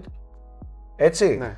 Ε, και συ- μετά τα υπόλοιπα Εγώ- του, του, του Advance μου αρέσουν πάρα πολύ. Και εγώ και θα σου έλεγα μάλιστα ότι είμαι fan του Fusion. Που γενικά Πάρα στην κοινότητα πολύ. δεν είναι Βέβαια. τόσο τέτοιο. Fusion και Zero Mission φυσικά. Federation Force, παιδιά μόνο. Ωραία, πάμε να, Metroid βάλουμε, να Pinball. τον βάλουμε και λίγο στην κουβέντα. Ναι. Halo. Halo. Ξέρετε ότι εγώ έχω μια ασύλληπτη αγάπη στο 2 και στο 3, έτσι; Στα Halo. Ναι. Στο 2. Και Στο στο 2 2, γιατί, ακόμα και στο γιατί, 2. γιατί στο 2. Θα σου πω το 2, γιατί το 2 είναι αυτό που δόμησε το lore. Να ξέρεις. Δηλαδή το Halo 1 είναι αυτό που Συμφωνώ. το ξεκίνησε. Για Συ- μένα έχει το πιο καλοζυγισμένο sandbox. Είναι. Ε, Το ε, πρώτο, έκανε λες, για το επανάσταση, πρώτο. ναι, για το πρώτο έκανε επανάσταση στα shooter και τα έφερε στις κονσόλες. Ναι, ότι έκανε έχει, κάνει, επανάσταση. έχει τρομερή ιστορία. Μην επιχειρηματολογούμε από, από Τόσο πολύ για να πούμε βαθιά, πολλά, ναι, ρε σου παιδί πω, μου. το 2 δόμησε το lore και έχτισε και όλο Ποιο είναι το το αγαπημένο multiplayer. Halo, ρε; Το Το αγαπημένο. αγαπημένο, top, top, τώρα. Το, το νούμερο Το 1. Halo 5 λέει. Πες, πες. Εγώ θα πω το 2. Το 2. Αλλά ανάλογα, το αν με δύο. ρωτήσεις μετά μια εβδομάδα μπορεί να πω και το 3. Συγγνώμη λίγο, περίμενε. Δηλαδή, αν σου έλεγαν τώρα μπορείς να ξαναπέξει ένα Halo, θα ξαναπέζει το 2. Το 2. Αλήθεια λες τώρα. Και το Ωραίο, 3 θα φαίνεται ξανάπαιζα. απίστευτο. Τι λέει, το 3 το δέχομαι, Κι εγώ. αλλά το 2. Ένα-τρία δέχομαι και ο DST. Οποιαδήποτε άλλη απάντηση Λοιπόν, δεν θέλετε να δέχομαι. σας πω εγώ τη σειρά των Halo να τελειώνουμε. Οχ. Να τελειώνουμε Ναι, τώρα. Για πες. Halo Reach, Reach. Ε, ναι, νούμερο 1. δεν διαφωνώ. Halo Reach νούμερο 1. Halo 3, νούμερο 2.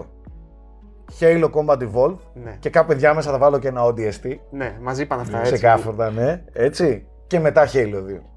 Δε- Εγώ συμφωνώ απόλυτα σε αυτό. Οκ, εμένα Αυτή- είναι διαφορετική. αυτή Καταρχάς, είναι Το η- 4. Κλαίω που ξεχάσατε το 4 και το 5. Μιλάμε για τα Halo τα πραγματικά. Ναι, εντάξει. Ε, τα αληθινά τα Halo, τα γνήσια, τα official, όχι τα άλλα. τα imitation. Εγώ θα έβαζα Θέμη, 2, θέλω, 3, θέλω να σου πω 1, Reach. Ότι εκείνο το βιντεάκι του Halo 2 από την E3 του 2006, δεν θυμάμαι πότε ήταν. Που ήτανε και που δεν, καλά μπήκε- στην δεν, ήταν πόλη, καν, ναι. δεν ήταν καν στο παιχνίδι αυτή η τέτοια που περνούσε και έβλεπες τον τραυματία Ξέρω, ναι. μπροστά. Και... Το έχουμε δει, μπορεί να το έχουμε δει και 200 φορές. Και δεν σου, δεν σου κάνω προβολές τώρα. Ξέρεις ότι αναπτύχθηκε με κόλαση το 2, έτσι. Ναι, ναι. Ότι τελευταία Ναι, ναι. στιγμή έκοβαν κέravαν, γι' αυτό και είναι έτσι το τέλος. Είναι περίεργο. Είναι περίεργο παιχνίδι Είναι το περίεργο, δύο. σύντομα ότι έβαλε για πρώτη φορά τις κιθάρες του Steve Vai τότε στο soundtrack και είχε ένα, μια ατμόσφαιρα πολύ διαφορετική για μας. Ναι. Ξέρεις Ε, τι δεν μ' άρεσε πολύ στο 2. Δεν είχε μεγάλα. σκηνικά. ας Μεγα... πούμε. δε- Δεν είχε, ε, πώς να το πω, μεγάλης κλίμακας περιοχές. Ναι. Ε, ήταν πολύ κλεισμένο. Ναι, ήταν πιο πολύ, αστικό, πιο πολύ αστικό πιο το αστικό, τέτοιο. κλεισμένο μέσα σε spaceships. Ε, Σου λέω απλά, επειδή εγώ είμαι addict με το lore και το παρακολουθώ στενά και στα βιβλία και σε αυτά, συμφωνώ. είναι το, αυτό που ναι, το έκανε. άμα, άμα πούμε ποιο είναι το πιο σημαντικότερο, μπορεί να είναι. Και, το συν multiplayer το έχτισε όλο. multiplayer. Συν το, multiplayer. ναι, ε, συν το multiplayer, αλλά σε καμία περίπτωση. Αλλά και μετά το 3, παιδιά, άλλα τόσα έκανες. Στο multiplayer Ωραία, δηλαδή. και στα- προχωράμε, στα- προχωράμε. Σου έχω εγώ σειρά. Α, τι θες να πεις. Στα σειρά; γρήγορα, ρε παιδί Ναι. μου, για να μπει και ο Θέμης σωστά Ναι. στο κόλπο. Gears of War. Τα Gears, ε, το 3 για μένα είναι στο Θεό. Δεν μπορώ να το αλλάξω με τίποτα. Δεν είναι το κλάμα που έχω ρίξει και η συγκίνηση. Το ένα, ε. Το Και ένα μετά εγώ θα το έβαζα το λατρεύω, Συγγνώμη, ρε, αλλά- γαμώ το. Αν έπαιζες το ένα την εποχή που βγήκε, το impact που είχε. Πιστεύω δεν συ- Σοκ. Ενώ το 3 είναι καλύτερο παιχνίδι. Πιο γεμάτο, Ναι, ενδεχομένως εντάξει. πιο εντυπωσιακό, πιο επικό. Το ένα όμως, πρώτη φορά το cover shooters Αυτό, τότε. το ένα, εγώ δεν το λέω ότι ε, δεν το συγκρίνω το 3 με τα υπόλοιπα σε θέμα ποιότητας. Το καθαρά για μένα. Ναι, ναι, το δηλαδή, καταλαβαίνω. Το hype που είχα Εννοείται, τότε ρε. και αυτό δεν υπήρχε. παιδιά. Εννοείται και σεβαστό, Απλά- εντάξει. Ε, το ένα βγήκε το 2000 πόσο; Το 2006. Ήσουν πολύ μικρός εννοώ. Γι' αυτό εμείς Μετά αυτή το τη έπαιξα. γενιά τη ζήσαμε ο- στην ηλικία που είσαι τώρα. Ας πούμε. Όχι τώρα, πιο μικροί ήμασταν. Αλλά θέλω να σου πω, μέσα στην Ήμασταν εφηβεία, 22. Ναι, α- εκεί που αρχίζει και πλέον καταλαβαίνεις λίγο περισσότερο Ναι. τα παιχνίδια και τα αγαπάς σαν παιδί όμως ακόμα. Κατάλαβε. Οπότε το, το, το Gears of War 1, το, σας έχω πει και το έχω πει και σε άλλες εκπομπές, υπάρχουν μερικές κυκλοφορίες παιχνιδιών στη ζωή μου που τα βλέπω στον όνειρό μου ότι τα παίρνω και δεν έρχονται. Δεν κυκλοφορούν ποτέ. Ας πούμε, τα, τα βλέπω ότι ήρθε ο courier και μου βάρεσε το κουδούνι. Δηλαδή ε, σε, το, το, το, το, το τρέμουλο Και για καιρό κάποιο έχουμε να το παιχνίδι. δούμε αυτό. Θα σου πω για ποια το έχω ζήσει. Το έχω ζήσει για το πρώτο Resident Evil, το remake λες τώρα, έτσι. το remake του GameCube. Του Gamecube, ναι. Το έχω ζήσει γι' αυτό. Το έχω ζήσει για τον Gears of War 1 στο Xbox 360. Το έχω ζήσει πιο παλιά σε Tomb Raider 2 και Tomb Raider 3.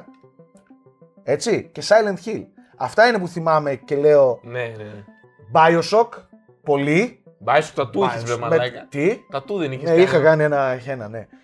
Halo 2, Halo 3 και το δύο πολύ και που το ήρθαν. Δύο, ναι, ε, και το, το δύο, δύο πάρα πολύ. Θυμάμαι, μιλούσαμε στο τηλέφωνο που είσαι, τι κάνεις, πόση ώρα έχεις παίξει. Εγώ ναι, δεν ναι, ναι. την σκέψω. Και φυσικά Half-Life. Ναι. ναι. και να κάνω μια τελευταία ερώτηση. Κάντε και τα Mass Effect την τριλογία. Περίμενε. Εντάξει, Περίμενε να τελειώνουμε με τα, με τα, τελειώνουμε με τα ναι, Gears. Gears 1, 3, 2. 1, 3, 2. Συμφωνείς; Συμφωνώ. Ναι. 1, 3, 2. Και εγώ 3, 1, 2. Παιδιά, βάζω πολύ ψηλά και το 5, να ξέρετε είναι πολύ καλό. Επίσης, αν είναι μεταξύ, πάλι τα ξεχάσαμε. Το 4 όχι, άστο, το, το, το ε, 5 είναι πολύ καλό. Από την αρχική τριλογία και εγώ έτσι είναι η σειρά. Αλλά τώρα που το σκέφτομαι και το 5 αλλάζει λίγο. Αλλά και το 2 είναι άρρωστο παιχνίδι να το ξαναπέξετε. Ναι, ρε παιδί. Πολύ και πολύ πόλεμος. Ξέρετε ποιο είναι το πρόβλημα; Δεν θυμάμαι τίποτα από το 2. Αλήθεια, λες τώρα, αποκλείεται, βρε.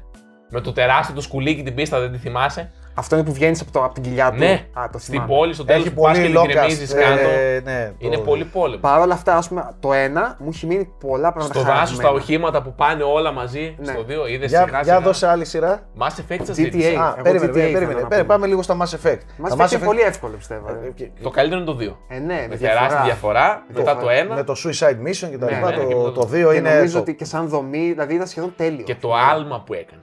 Πιο αγαπημένο όμως, παιδιά, εγώ έχω συνεχίζω να έχω το 1. Αυτή η Αλήθεια. αίσθηση του... Οκ. Ναι, και Σαν εγώ- παιχνίδι είναι σίγουρα καλύτερο το Ίσως 2. είμαι κι εγώ, επειδή έχει και αυτή την εξερεύνηση σε πλανήτες που είναι εντελώς Ναι, ανασκοπημένοι. ρε φίλε, αλλά ναι, εγώ ναι. γουστάρω. Ναι, γουστάρω, ναι, ναι, δεν ναι. είμαι Ήταν περίεργος. σαν το No Man's Sky στα πρώτα του. Ναι. Πιο πολύ έχει βήματα. να διαβάζει βέβαια, γιατί Ναι, δεν πάει ναι, να ναι. κάνεις κάτι. G- GTA. GTA, ε. Α, είναι πολύ Δύσκολο, χοντρή. ναι, ρε. για Τα έχεις πες το, παίξει ε. όλα; Δεν έχω παίξει το 4. Χτύπαμε. Ήδη ξεκίναμε. Α, Πιστεύω ότι Απαράδεκτο. μπορεί να είναι και το αγαπημένο του. Απαράδεκτο. ξέρω, το ξέρω. Απαράδεκτο. Όχι, παιδιά, λοιπόν. Εγώ ξέρω, GTA. Έχω, το σκέφτηκα τώρα. GTA. Σαν Ανδρέα. Κάτσε να τα πάρουμε όλα. Όλα. Από πίσω. Ε, άμα, άμα θεωρείς ότι είναι τέτοιο, τα πρώτα το 2D Ε, εννοείς αυτό και ναι, τα τρία λοιπά. θα και τα πάρουμε, 2D παιδιά. ή να πάρουμε τα. Εγώ δεν, έτσι κι αλλιώς δεν ήμουν φαν το 2D. Ό,τι θέλεις. Ήμουν Δεν- από πολύ το τρία, φαν. ρε, αλήθεια. παιδιά. Ήμουν πολύ Εγώ φαν. δεν ήμουν. Δεν Ναι, έχω ό,τι παίξει θέλεις. Στα Resident Evil, 90s ήμουν παιδιά. πολύ φαν. Εντάξει. Πολύ, αλλά δεν θα τα Από βάλουμε. το Από το 3 3 και και μετά. μετά. Ωραία, από το 3, α, ωραία, από το 3 και μετά. Ε, μ, San Andreas, Εννοείται. για μένα είναι top. Το, το αγαπώ πάρα πολύ το San Andreas. Κι εγώ, κι εγώ, κι εγώ νούμερο 1. Μετά 5 για μένα. Halo λέω. Ε, GTA 4, μου αρέσει πάρα πολύ η ιστορία Τέσσερα, με τον ε, Bellic. Είναι το 5. Πάρα πολύ η ιστορία με τον Niko Bellic. Πολύ σκοτεινή με πολύ Ναι. κακό φινάλε, πολύ σαξ καρπάς φινάλε το 4. Ισχύει. 5, Vice City 3. Εγώ θα σου πω λίγο πιο Κι λεπτομέρεια. εγώ έτσι την έβαλα τη σειρά. Παιδιά, Χωρίς το 4 γιατί δεν Για ξέρω. μένα, με διαφορά κιόλας, η αγαπημένη μου εμπειρία GTA είναι το Lost and Damned. Α, οκ. Το έχω παίξει. Με Είναι διαφορά. άρρωστο. Ναι, εντάξει. Και Ναι. όταν ξεκίνησε το Ε, 5. δεν είναι, είναι όμως expansion Και του- πρόσεχε. του Και πώς 4, συνδέεται ναι. με το 5, έτσι. Αυτό λέω, όταν Εντάξει, ξεκίνησε, δεν εντάξει, υπάρχει. εντάξει. όταν ξεκίνησε το 5 και είδα αυτό που συμβαίνει στην αρχή. Ναι, ναι. Εντάξει, Σοκ ε, και δέος, ναι. μου βγήκε το άντερο, ας πούμε. Α, κατά τα άλλα όμω, Σαν βασικά, μην μου λες τώρα expansions. όχι. Νομίζω προτιμάτε λίγο το Vice City. Το Vice City είναι γι' Λατρεύω αυτό. Vice άρρωστο. City μόνο για την Έχει πολύ ατμόσφαιρα. vibe. γάμο. Έχει πολύ Ναι, ναι, vibe. ναι. Αλλά δεν μπορώ να διαφωνήσω με το San Andreas. Και το, δηλαδή το San Andreas το πήγε σε ένα άλλο επίπεδο πιστεύω. Ε, βέβαια. Βγήκε διαφορετικές πόλεις. Από το Samuel Jackson από τη γειτονιά με το Έλα, κοσμετάκι βρε, που εντάξει, ξεκινούσες. άστο, San Andreas, Έβαλε τι λίγο να RPG πούμε. στοιχεία. Ναι. Ναι. Εντάξει, ναι, δεν μπορώ να διαφωνήσω. Και νομίζω το GTA 5 είναι ουσιαστικά σαν remake του, του, του San Στο ίδιο Andreas. χάρτη είναι, βρε. Ναι. Εντάξει, εννοώ ότι πέρα από τις χαρακτήρες που έχει, Μοιάζει πολύ. πάτησαν στο- Ναι, ναι, ναι. ναι. στα Στην- χνάρια Με τι του. συμμορίε και όλα αυτά, άστο ρε, εντάξει. Σκοτωθώ. Τι, τι. Resident Evil. Όχι, ρε, αυτό θα, δεν θα, μας, θα μου κάψει την ιδέα για το βίντεο. Έχω πετάξει ιδεάρα. Γιατί για τα Resident Evil. Πάλι τον τρόλαρα χτε, να ξέρεις. Resident Evil. Έλα, πες το. Το 4 το πρώτο. Όχι. Όχι. Το 8 θα πει, λέει, άμα σκουφάνει. Το ένα θα βάλω πρώτα. Εντάξει, το ένα είναι. Επειδή το ξανά έπαιξα πρόσφατα. Για να σοβαρευτούμε λίγο. ξαναπαίξα Κάποια πρόσφατα. στιγμή στη ζωή μας η, Ναι. η Resident Evil κοινότητα. Σοβαρευτείτε λίγο κάποια στιγμή και ταρακουνήστε λίγο το κεφάλι σας και αποφασίστε ότι το ένα είναι το καλύτερο Resident Evil. Μετά Μην έχει λέμε μαλακίες ενδιαφέρον. τώρα. Εντάξει. δε- Ένα τέσσερα. Το remake του GameCube είναι ένα από τα καλύτερα video games όλων των εποχών. Και παιδιά, ξαναπέζεται απίστευτα καλά. Τους Ε, για, λέω, το για, ξαναπαίξα. για πλάκα, για πλάκα. Ε, ένα τέσσερα θα έβαζα. Τέσσερα, δεύτερο. Παίρνω τηλέφωνο ναι, στο Στρατούλη που δεν ξεκάθαρα. βάλετε το 4. Μετά το 2. Άστο στρατούλιβρε που έλεγε ότι το, G- το GTA πάλι λέω. Το Resident Evil 6 είναι παιχνιδάρα Μετά θα βάζα το 2. και γελούσαμε, γελούσαν και τα πατώματα. Ναι, το 2 θα βάζα μετά. Το μετά δύο; το 4 το 2, ναι. Και μετά, παιδιά, Code Veronica θα πεις, ε; όχι. Όχι. Δεν ήμουν φαν. Ούτε του 3 είμαι ιδιαίτερος φαν, αφού έχει τον, τον, τον Το Nemesis. Nemesis, ναι. Θα βάλω το 8. Είτε το πιστεύει είτε όχι; Τι έκανε τώρα. Και τώρα; μετά το Κούφανε, 7. μας Και μετά το κούφανε. 7. Λοιπόν, Resident Evil 1 Remake, Gamecube. Θα κάνεις και απόσταση πόσο απέχουν τα άλλα. Ωραία. Εδώ, πολύ πιο κάτω, σαν δεύτερο καλύτερο, βάζω το... Το 4. Ποιο θα βάλεις, το 2 μάλλον. Ποιο μπορείς Θα να βάλω βάλεις; το δύο. Το 2 είναι τίμιο, εντάξει. Σε αυτή τη συνταγή του θα πρώτου βάλω, είναι θα πολύ- βάλω το 2. Μετά θα βάλω το Code Veronica. Εμένα μου είχε αρέσει πάρα πολύ. το Έχω Code πολλά Veronica. χρόνια να το παίξω εσύ. Ήμουν πιτσιρίκι δηλαδή. Ναι. Μπορεί και να έχεις δίκιο. Μετά θα βάλω το Resident Evil 7. Εκτός το τελευταίο δύο ώρο που το πετάμε. Ναι. οκ. Και μετά θα αρχίσω να βάζω τα υπόλοιπα. Τώρα εκεί Ναι. πέρα πίσω, οκ. Συμφωνούμε ότι πίσω-πίσω είναι το 6. Το, το 6 δεν είναι καν στη λίστα. Εντάξει, οκ. Είναι ένα αστείο το οποίο τελείωσε Και άδοξα. να- δεν έχω παίξει όμως το Zero. Δεν έχω παίξει το Παιχνιδάρα. Zero. Αλήθεια; Το παιχνιδάρα 4 στο που το έβαλες Gamecube. τελικά. Τι; Το Resident Evil 4 σε Α, ποια το θέση 4. έβαλες; Εμένα το Αρκετά 7. χαμηλά είναι Εμένα το εμένα. 7. Το Εμένα 4 το δεν 7 είναι και το μεγάλος 8. φαν. Δεν είμαι. Εμένα το, το 7 και το 8 μου άρεσαν πιο Έλα, πολύ. έλα κόψτε τον, εντάξει. Κλείστο, εντάξει. Ξεκίνησε, παιδιά, μέθησε εδώ πέρα. Αυτό είναι σαν να μου λέει τώρα. Περίμενε, ότι... περίμενε λίγο γιατί κάθεται μιλάει. Ποιο, πες μου ένα παιχνίδι Resident Evil που έχεις τερματίσει. Κάνε ένα. Τότε τι μιλάς ρε μαλάκα. Έτσι σε πειράζω για το 4, ρε. Επειδή το λέει η κοινότητα έξω, το λέμε κι εμείς. Και η κοινότητα του ποδοσφαίρου λέει ότι η Μπαρσελόνα είναι η καλύτερη ομάδα. Δες την. να. Δες την την Μπαρσελόνα. No Ο lies Μέση δεν θα detected. μείνει. δεν θα Αν πας μείνει. και ρωτήσεις θα ποια είναι η μείνει, καλύτερη θα ομάδα στον κόσμο, θα πούνε η Μπαρσελόνα. Πούντι. Λοιπόν, πάμε πρώτα τη εβδομάδα. Πάμε πρώτα σε εβδομάδα στην οποία την Το έχεις οποίο επιτέλει. έχει σχέση με Capcom. Έχει φυσικά. Ναι. Όχι Κάντε με τα κι αυτά Resident ένα Evil, ranking, ναι, παιδιά. Το έχω φέρει εδώ. Δεν υπάρχει, είναι αυτό και όλα τα άλλα. Αφού είμαστε εδώ, γιατί να μην το φέρουμε να το δείξουμε. Αφού είμαστε εδώ, γιατί δεν μην κάνουμε flex ότι το έχουμε και σε retail. Λοιπόν, αυτό το παιχνίδι. Ε, Θα με αφήσετε να μιλήσω λίγο γι' αυτό Ναι. και θα πεις εσύ ό,τι θέλεις. Οκ. Λοιπόν, αυτό το παιχνίδι είναι ένα παιχνίδι που κυκλοφόρησε στο 360 ε, σε εκείνη τη χρυσή εποχή της κονσόλας. Εμ, φυσικά μιλάω για το Dead Rising της Capcom. Είναι ένα παιχνίδι που φαινομενικά ήταν, ξέρω εγώ, ένα ακόμη παιχνίδι με zombies. Ε, γίνεται ένας χαμός από zombies σε, σε ένα, να που- πούμε λίγο και το σενάριο τι παίζει. Είναι ένας ε, φωτογράφος Ναι. ο οποίος έχει Photo πάει σε reporter, απο... ξέρω, φωτορεπόρτερ. Ναι. έχει πάει σε αποστολή να δει τι συμβαίνει σε ένα εμπορικό κέντρο Σαν μόλ, ναι. στο οποίο έχει ξεσπάσει μια πανδημία Ναι, ναι. και ο κόσμος α- αντιδράει ε, παράξενα και γίνονται πράγματα και έχει χαθεί επικοινωνία κτλ. Και πάει λοιπόν σε αυτό το μόλ και βλέπει αυτό το χάλι από άπειρα zombies. Αυτό που λατρεύω σε αυτό το παιχνίδι είναι πρώτον gameplayακά είναι αυτό που προχώρησε πάρα πολύ αυτή τη συνταγή που σήμερα λέμε ε, ελευθερία στο να φτιάχνεις όπλα και να κάνεις όπλα οτιδήποτε Ναι, είχε ένα sandbox ουσιαστικά. Ήταν Ε, ένα ήταν- sandbox ε, όπου σε, είχε τ- τις α, οδέσεις από zombies, αλλά δεν ήταν τρομακτικό. Σου ζητούσε απλά να διασκεδάσεις, ξέρω εγώ, με αυτό. Θα σου πω όμως, Και εδώ είναι το μοναδικό σχόλιο που όταν, θέλω να κάνω εγώ. όταν όμως άρχιζες να ασχολιόσουν με τους psychopaths, Ναι, τα bosses, τα τα διάφορα που είχες. bosses, ε, εκεί πέρα ε, το άγχος ήταν σχεδόν τρομακτικό.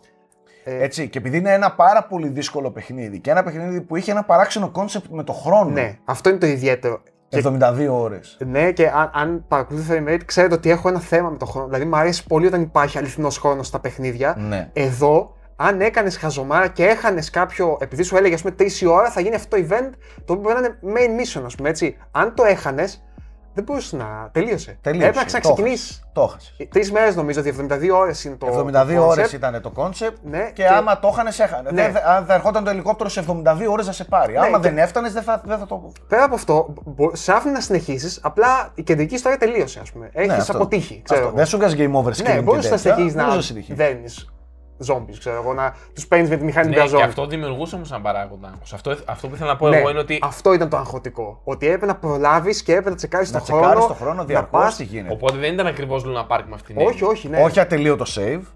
Ε, είχε save, Πολύ save, περιορισμένα. Πήγε να κατουρίσει, το θυμάσαι. Ναι, Το ναι. save ήταν πήγε στη τουαλέτα να κατουρίσει. ναι. Ε, μιλάμε για ένα παιχνίδι που, που έχει φανταστικό soundtrack. Ε, ο- τεχνικά σε εκείνη την εποχή με όλα αυτά τα zombies μπροστά στην οθόνη. μιλάμε με το για πόσο χιλιάδες interactivity έχει το zombies. περιβάλλον, Ναι. ναι. Ε, πώς μπορούσες να φτιάξεις αυτοκίνητα, να τα κάνεις όπλα, μέχρι και γλάστρες να τα φορέσεις. Δηλαδή Ναι, ήταν ναι, ναι. από πλευράς μηχανισμών ήταν πάρα πολύ μπροστά. Πολύ δύσκολο παιχνίδι. Ναι, μα από αυτή την έννοια, γι' αυτό και προκάλεσε και πολύ γκρίνια. Ε, να σου πω κάτι, εγώ είμαι της άποψης ότι αυτά τα παιχνίδια, αυτό ας πούμε του δίνει μια προσωπικότητα, ρε παιδιά. Δηλαδή, από το να τα έχεις όλα στο πιάτο σου, το 2 δεν είχε πια. Όχι, ε, όχι, τέτοιο χάθηκε- σύστημα. χάθηκε μετά, Σε, ναι. λόγω Και γκρίνιας. να σου πω ότι Αυτό και για το 3 μένα και το κάτι- 4 προχώρησαν προς τα εκεί ακόμη περισσότερο. Αυτό ήθελα να πω. Γιατί εγώ έχω κάνει Εκείνα το έγιναν αντίστροφο. πολύ πιο Luna Park. Προς το sandbox. Πάρα στο- πολύ Luna προς το Park. sandbox. Το, Και το 4 σε γελίο βαθμό. Ναι. τέτοιο, το κατάλαβες. πρώτο δεν ήταν έτσι. Όχι, το πρώτο είχε μια ιδιαίτερη ισορροπία. Ήταν με Και είχε, λίγο είχε Ιαπωνίλα μαύρο είχε. χιούμορ. Δεν είχε δηλαδή αυτό το. Teenage Το επιτιδευμένο χαβα- ναι, teenager χαβαλέ χιούμορ, χαβαλέ ναι. χιούμορ. Ήτανε- Ήταν ακριβώς. Η Psychopaths ήταν ένα πολύ μεγάλο. Έχει κάποια φανταστικά bosses. Μέσα σε.